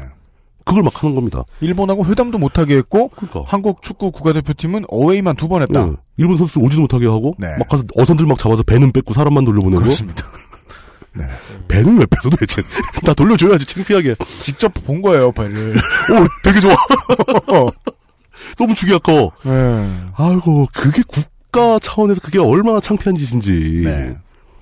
아, 뭐 좋습니다 우리 여성들이 입은 피해에 대한 징벌로 볼 수도 있으니까 음. 뭐 굳이 따지자면 좋은 일일 수도 있죠 아 근데 징벌을 그러니까 너무 하려면 폼나게 해야지 진짜 폼나게. 그렇게 과격하게 징벌을 하고 싶으면 선전포고를 하든가 전쟁을 아. 하든가 이게 뭐야 이게 당시 전쟁하면 우리가 졌을걸요 어선을 슈킹했어요. 어서 어선을 뺏고 아 참. 어쨌든 그 이승만에게는 한일 양국의 문제를 어떻게 해결할지 그 긴 시간 35년이 넘는 그 시간 동안 불법적으로 일본이 한반도를 지배했는데 그 문제에 대해 식민 지배에 대한 배상 및 보상은 어떻게 할 건지 국가적 재정에 대한 보상은 어떻게 할 건지 아니면 제일 중요한 실제로 식민 지배로 인해서 피해를 봤던 피해자들에 대한 보상은 어떻게 할 건지 그러니까 그런 얘기를 하려면 대화를 해야 되자는 거 아니에요. 네. 피해를 먼저 산정하고 자 이만큼 우리 피해 봤으니까 아니 그럼 내놔 그럼 우리 국민들 피해 입은 액수만큼 배를 뺏어올 건가? 그렇죠. 2만 척을 뺏어가지고 그 방법이죠. 뭐 한 10만 척 뺏어와가지고 전 세계 그 수산업에 다 그 배를 팔아서 보상으로 이렇게 자꾸 뺏기기 싫으면 앞으로 만들어서 싼 값에 수출해라 이런 막 배를 협약 맺고 배를 100척을 보내라 뭐 네. 어. 이런, 이런 식으로 이승만은 이런 현실적인 계획을 세우질 않았습니다. 그 지금까지 흘러온 걸로 보면은 예. 그런 생각을 할 수준도 안 된다는 느낌. 예. 갑자기 뭐 그건 뭐 이승만 대통령의 머릿속에 들어가 보진 않아서 박사 학위가 뭐에 관한 학위라고 그랬죠? 예, 법학 법학? 심지어 어느 나라 법이 아 어느 나라 법을 배웠는지도 좀 미국 예. 법이죠. 미국의 프린스턴에서 하기다 때니까. 네. 그 아니 뭐 해외 유학자 특별 우대 제약 조건으로 딴 건지도 모르죠. 뭐그 신정아 씨랑 비슷한 케이스 아닐까? 너무 그러지 그냥- 마 좀. 그런 질문을 던지는 시민들이 있답니다. 예. 네. 가장 찌질한 일은 제가 보기엔 이거예요. 테러를 수행합니다. 테러요? 이승만이. 지금, 도 현, 지금도 테러했는데 지금 사실 그것도 어선상대로 테러한 거죠. 네. 납치 및뭐 감금, 뭐 협박 그렇게 했겠죠. 전쟁 직후에 북한은 그 일본 내에 살고 있던 조선인들을 조직해서 네.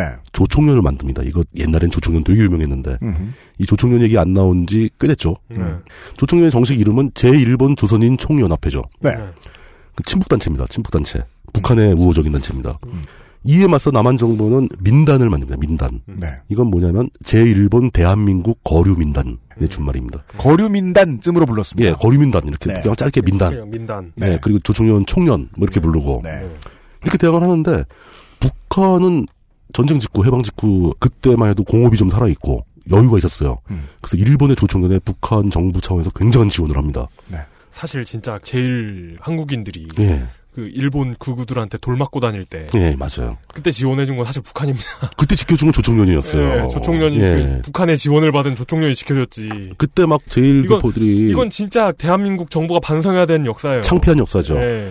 우리나라 조선인 여학생들이 한복 흰 저고리에 검은 치마 입고 학교 다니면은 네. 일본 애들이 막 돌 던지고 때리고 막 그럴 때 막아준 게 조총련이라고요. 음. 자체 학교를 만들어서 운영하고 네.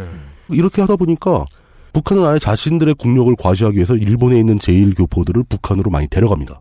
음. 이게 그 유명한 제1교포 북송 사건이죠. 이게 자꾸 넘어가니까 일본 내 여론이 야 북한이 남한보다 잘 사는 데인가 보다. 이렇게 퍼지기 시작하니까 이승만 그게 싫었던 거죠. 그 당시에 경제력은 실제로 북한이 낫지 않았나요? 실제로 잘, 당신 잘 살았죠. 네. 예. 그래서 이걸 자꾸 이제 항의를 하는 거예요. 못 들어가게. 일본 정부한테 당신들은 왜 북한의 공산주의 국가 건설을 지지하느냐. 막아라. 근데 일본은 적십자 같은 데서 맡아가지고. 아니 그런 그런 얘기를 통하게 하고 싶으면 애초에 잘하든가 배를 뺏지 말았어야지. 배를 빼지 말든가. 아우 답답해 진짜. 네. 근데 적십자 입장에서는 일본 문앞까지 영토를 선정하지 손을 막고, 말았어야지. 손을 막고 네. 놓고, 남의 나라 앞에다가 손 거놓고. 네. 그 일본 입장에서 아니 이 제1교포들이 자기네 나라인데 북한을 가든 남한을 가든 자신의 선택에서 가는 걸 우리가 어떻게 막냐. 일본에서는 그 예. 사람들이 외국인이니까 사실. 외국인이죠. 외국, 교- 외국 교민들이지. 교민들이니까. 예. 뭐 자기들이 가고 싶다면 보내주는 게 맞지 않냐. 이런데 마- 말이 안 통하니까 드디어 남한 정부는 이제 대량의 공작원을 파견을 합니다. 일본으로. 북송을 방해하기 위해서. 공작원을 파견해요. 공작원을 실제로 파견합니다. 그래서 네. 그 공작원 중에 일부가 바보같이 하다가 잡혀요. 그렇습니다. 잡혔는데 현장에서 체포돼가지고 가방을 열어보니까 가방에서 폭탄이 나온 거예요. 진짜 폭탄이요? 폭탄, 예. 음. 그 폭탄으로 뭘 하려고 그랬느냐? 니가타에 있는 일본 적십자 센터를 파괴하려고 그랬던 거예요. 뭐 만경붕어 이런 걸 격진시키는 것도 아니고. 그러니까 공작원이 폭발물을 소지한 채로 체포되어서 미수 사건으로 확인이 된 거죠. 테러 미수 사건. 테러 미수죠, 이게. 이게 도대체 이승만이 왜 이러냐는 거죠. 그러니까 스파이는요 걸리면 테러범입니다. 걸리면 다 테러죠. 스파이. 그러니까 걸리는 게 되게 그러니까 걸리느냐 걸리지 않느냐가 너무너무 중요해요. 그럼요. 걸릴 놈을 키운 것도 잘못이고 가서 걸린 그러니까 놈 걸릴 음, 잘못이지. 놈을 보낸 것도 잘못이고 뭐. 잘못이죠. 물론 그런 걸 그러니까 이렇게 애초에- 꾸민 것도 잘못인데 그러니까 여러 가지 잘못이 있는데 일단 보낸 것부터가 일단 잘못이긴 그러니까 한데. 이게 자꾸 왜 잘못이다 잘못이다 얘기를 하냐면 네. 그러니까 배를 보내줬으면 몰라요. 그 배를 뺐고 배를 뺏은 게 원죄야. 안 걸렸거나 폭발 안 시켰으면 몰라요. 근데 폭탄을 든 상태에서 걸리고 자꾸 이러면 예전에 일본이 잘못한 걸 배상받기가 어려워진다고. 일본 사람들은 슬슬 화가 나기 시작하는 거죠. 야, 니들 예. 너무한 거 아니냐. 그러니까 외교 실패로 인해서 어. 예. 우리가 독립국이 된 이후에 응당 받았어야 할 여러 가지들을 못 받을 가능성이 커진다는 거죠 점점. 네, 맞습니다. 어차피 해방된 지 얼마 안 되고 국내 유권자들이 일본에서 감정이 극단적으로 안 좋은 건 현실이에요. 네. 그건 어쩔 수 없죠. 인정하는 수밖에 없어요. 그리고 어찌 보면 당연한 거고요. 현실적인 문제고 만약에 진짜 미래를 생각하는 정치인이었다면 그 감정을 다독일 필요가 있는 거죠. 감정을 이용해서 더 불을 지르는 게 아니라 네. 그러면서 감정을 다독여내고 일본 측과 현실적인 협상을 잘 수행하고 중요한 맥락. 네. 예. 배상을 받아내야지. 한 푼이라도 배상을 더 받는 게 중요한 거죠. 중요한 맥락입니다. 예. 이승만은 했던 발자취를 보건데 미래를 고려하지 않았다. 고려하지 않은 거예요. 네. 결국 이제 4.19로 인해서 강제로 건조해서 끌어내려지기까지 이승만은 이런 현실적이고 합리적인 의무 이행을 한 번도 하지 않습니다. 네. 문제를 악화시키기만 해요. 하긴 뭐 그러니까 쫓겨났지. 굉장히 직무유기며 무책임한 행동을 한 거죠. 근데 이제 거기서 막 아직도 이승만이 선포한 평화선이 애국적이고 국가에 도움이 되고 민족적인 행위였다라고 네. 여- 믿고 있는 분들이 계십니다. 유사사학자들이 환국의 영토로 그어놓은 선이 멀리 있다고 해서 그게 그렇죠. 애국적인 게 아니잖아요. 전혀 애국적인 거 아니죠. 그건 아무에게도 도움이 안 되는 진짜 망나니지셨던 거라고 봐야죠. 실제로 싸움 붙으면 게임도 안 되게 깨질 거면서 네. 그 조선시대 효종 때 북벌론 하면서 저도 그 얘기하려고 예 치고 올라가겠다. 그런 얘기를 하려면 네. 그런 얘기는 가슴속에 묻어두고 먼저 국가를 강하게 만들고 군사력을 키워서 가능한 실력이 있을 때 그걸 논의해야지. 그리고 그렇게까지 군사력이 크려면은요. 예. 어, 표장사하는 극우들 득세 못 해야 됩니다. 당연하죠. 나라가 정상적으로 돌아가야 네. 되거든요. 평화롭고 합리적이고 정상적으로 돌아가는 나라에서 국력이 강해지는 거지. 극우들이 득세하고 이렇게 이승만 같이 허풍만 떠는 사람이 득세하는 나라는 결코 강해질 수가 없습니다. 트럼프가 집권해서 전쟁 일으키면 이길 것 같습니까, 미국이? 예. 이길 것 같다고? 네. 아, 미국은 이기지. 네. 아, 미국, 아니, 그, 미국 같은 나라. 그냥 미국이잖아요. 아까 봅시다. 장기적으로요. 장기적으로. 네. 장기적으로. 예. 트럼프는 미국의 국력을 깎아먹을 것이다. 음. 당선된다면. 부시가 그랬듯이. 그 포인트를 생각해야죠. 네. 어. 그래도 그 4년 내에 만약에 연전 연승할 전- 것이다. 전쟁이 나면 미국은 이길 것이다. 네. 그두 번에서 8년 하더라도 그때까지 맞- 미- 맞는 말이에요. 예, 미국이 망하지 그때- 않겠지. 그때까지는 이길 것이다. 8년으로 다 해먹진 못한다. 그렇지. 그럼. 예. 네. 예. 우리는 이제 이승만이 이후에 몇 년까지의 우리의 번영을 해먹었는가를 얘기하는 거거든요. 외교에 그렇죠. 있어서는. 바로 그런 네. 거죠. 예. 그렇게 이승만의 독재 정권의 시절은 한일 양국 간의 문제를 전혀 단 하나도 해결하지 못하고 오히려 문제를 훨씬 더 악화시킨 상태로 막을 내리게 됩니다. 그렇습니다. 그리고 나서 한일 관계 회복이라는 공은 그 다음 차기 정부로 넘어가게 되는 거죠. 네. 이승만 독재 정권의 유사는 간단합니다. 주어진 문제를 하나도 해결하지 않고 플러스 알파를 얹어서 넘겨줬다. 음, 그리고 네. 말은 시원하게 했다. 그렇습니다. 어, 저놈들을 이 땅에 들여놓을 수는 없다. 예. 그리고 폭탄으로 뭐 폭파시키는 거 좋아하고. 민간인도 시원하게 괴롭히고. 어, 네. 배도 뺐고. 네. 배도 뺐고. 우리나라 어업을 발전시켰다. 네. 네. 예. 네. 뭐, 그런 걸 볼 수 있죠. 다음 시간에 이제 본격적으로 박정희 시대는 어떻게 했는지. 그렇습니다. 굳이 따지자면 그 이야기로 이승, 넘어가도록 이승만 대통령 덕분에 동해의 명태가 멸종하지 않았나. 아, 그거는 아, 우- 어업을 발전시킨 좋은 아, 배가 나머지- 많이 생겨서 네네네. 많이 싹쓸이를 해버리는 바람에 네네네. 아. 이런 나비 효과. 어. 네. 아. 그래서 지금 이제 강원도 북부에 있는 황태덕장은 다 러시아 애들이 어, 러시아 애들이 장악을 하고. 말하고 있다. 네. 러시아 친구들이. 노소화. 네네. 예. 그래서 이제 그것을 이제 국내산 이렇게 부르죠. 국내에서 말렸으니까. 네. 아, 그 이유를 이제 이승만에게 찾을 수 있다. 이- 이런 아, 근데 이야기였습니다. 진짜 재밌는 거는 만약 반대로 한번 생각을 해보자는 거예요. 네. 어떤 나라가 지 맘대로 영해를 막 그은 다음에 우리나라 우선 납치하고 음. 사람만 돌려보내고 배는 안 주고 아, 그게 근데 그냥 그러면 짜증나서 전쟁할 것 같아 나는. 북한이 그런다고 생각을 해보죠. 북한이 우리한테 그런다고 쳐봐요. 아 저는 이렇게 게다가 북한은 중국과 전쟁 중이야. 그렇죠. 그리고- 그렇다 죠 그리고 우리가 북한을 도와주고 있는데, 지금. 네. 아, 저는 그냥 일본의 입장을 생각하면 좋을 것 같아요. 우리가 이제 전쟁에서 진 지 얼마 안 된 일본이야. 예. 네, 의기소침하지. 네. 근데 갑자기 우리 이상한 역사서에서 자랑하고 있는 옛날 어른들이 자랑하다가 이제 미군들 들어와서 없어진 그 어른들, 예. 그 어른들이 자랑하고 있는 것처럼 갑자기 조선이 해. 어. 갑자기 그 한국이 해. 영해 이렇게 싹 그으나.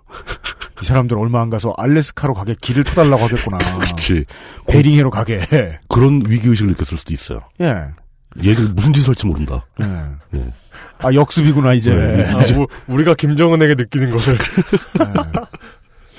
아이고. 3차 전쟁이구나. 아. 네, 전쟁 또 해 준비해야 되겠네. 뭐 이런 생각했을지도 모르죠. 예, 그러니까 전운이 감돈다라는 뜻은 외교를 발전해야 되는 일로에서 지체시키겠다. 그렇죠. 그리고 외교 문제를 지체시켰을 때 이득을 얻는 정치인들이 있죠. 음.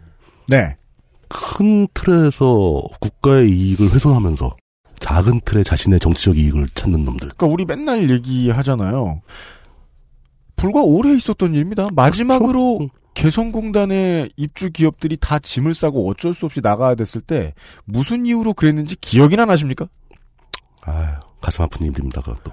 근데 지금 이렇게 이어지고 있는 이유는 뭐 미국이 바라는 것이고 일본이 바라는 것이고 러시아가 바라는 것이고 중국이 바라는 것이기도 하지만 양쪽 정부가 원하기 때문이잖아요. 맞습니다. 이 상황이 유지되는 건. 근데 일본이랑은 얘기가 안 났다는 거죠. 일본이 야 우리 쳐들어와서 우리 어민들을 나포해줘 이렇게 말한 적도 없고 우리 세핑 배를 가져가줘라고 말한 적도 없고 음, 참. 어, 예 이승만의 독립적인 테러로 인해서 지금 우리한테 무슨 일이 있습니다. 예, 그게 뭔지를 아 답은 이제 박정희가 알려줄 것이고 내일 이 시간에. 예. 네. 어쨌든 독재 유산이네요. 이것도. 유산이 맞죠? 네. 맞죠. 그들이 남겨준 거니까. 네. 예. 그 남겨준 똥은 우리의 몫으로 와 있습니다. 그 이야기를 내일 결론을 들어볼 수 있을 것 같습니다. 예, 그렇죠. 네, 물뚝심송 사인 고문께서 오랜만에 수고해 주셨어요. 아, 감사합니다. 감사합니다. XSFM입니다. 초보 여행자의 눈높이에 맞춘 세심한 설명. 진짜 프로 여행 작가들이 모여 만든 가이드북. 생애 첫 여행 친구. 프렌즈 중앙북스. 자체 교사 자격 시험을 통과한 선생님들만 수업을 진행하고 적은 학생 수를 유지해 수업의 질이 떨어지지 않는 전화 영어. Perfect 25.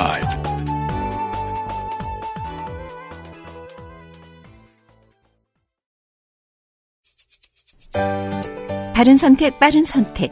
1599, 1599에서 알려드리는 대리운전 이용 상식.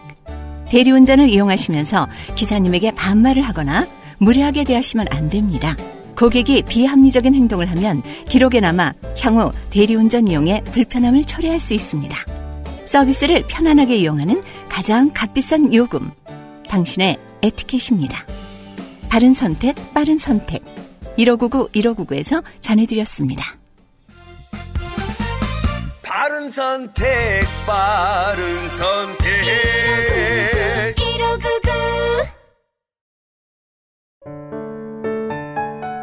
면역 과민 반응 개선용 건강 기능 식품 알렉스. 면역 과민 반응 개선 기능으로 국내 최초 식약처 개별 인정을 받았습니다. 써보신 분들의 반응을 알아보세요.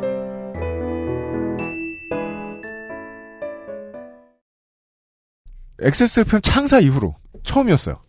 물뚝심송 상인고문 출연하지 않은 달. 어, 그러네, 진짜.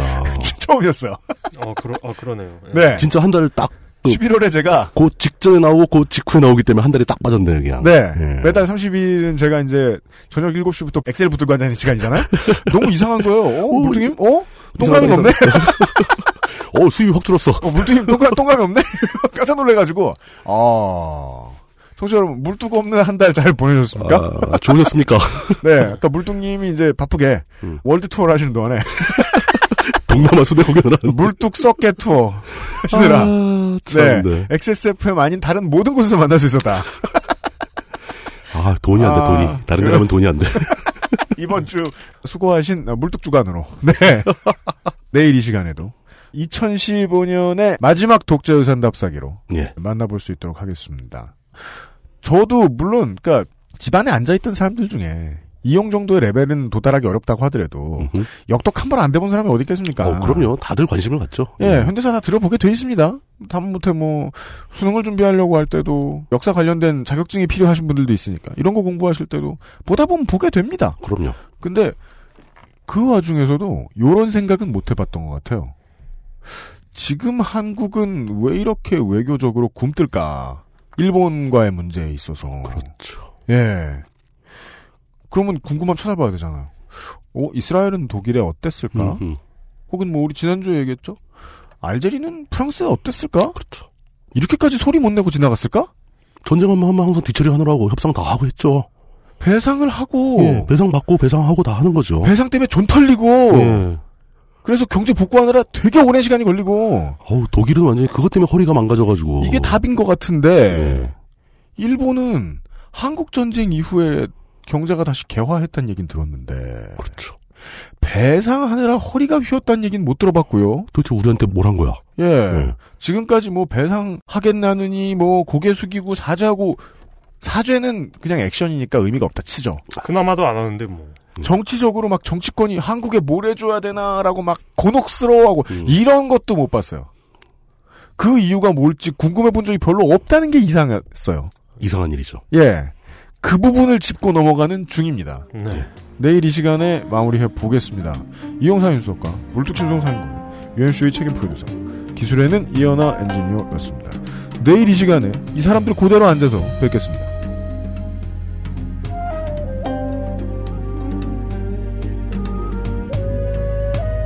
XSFM입니다. I D W K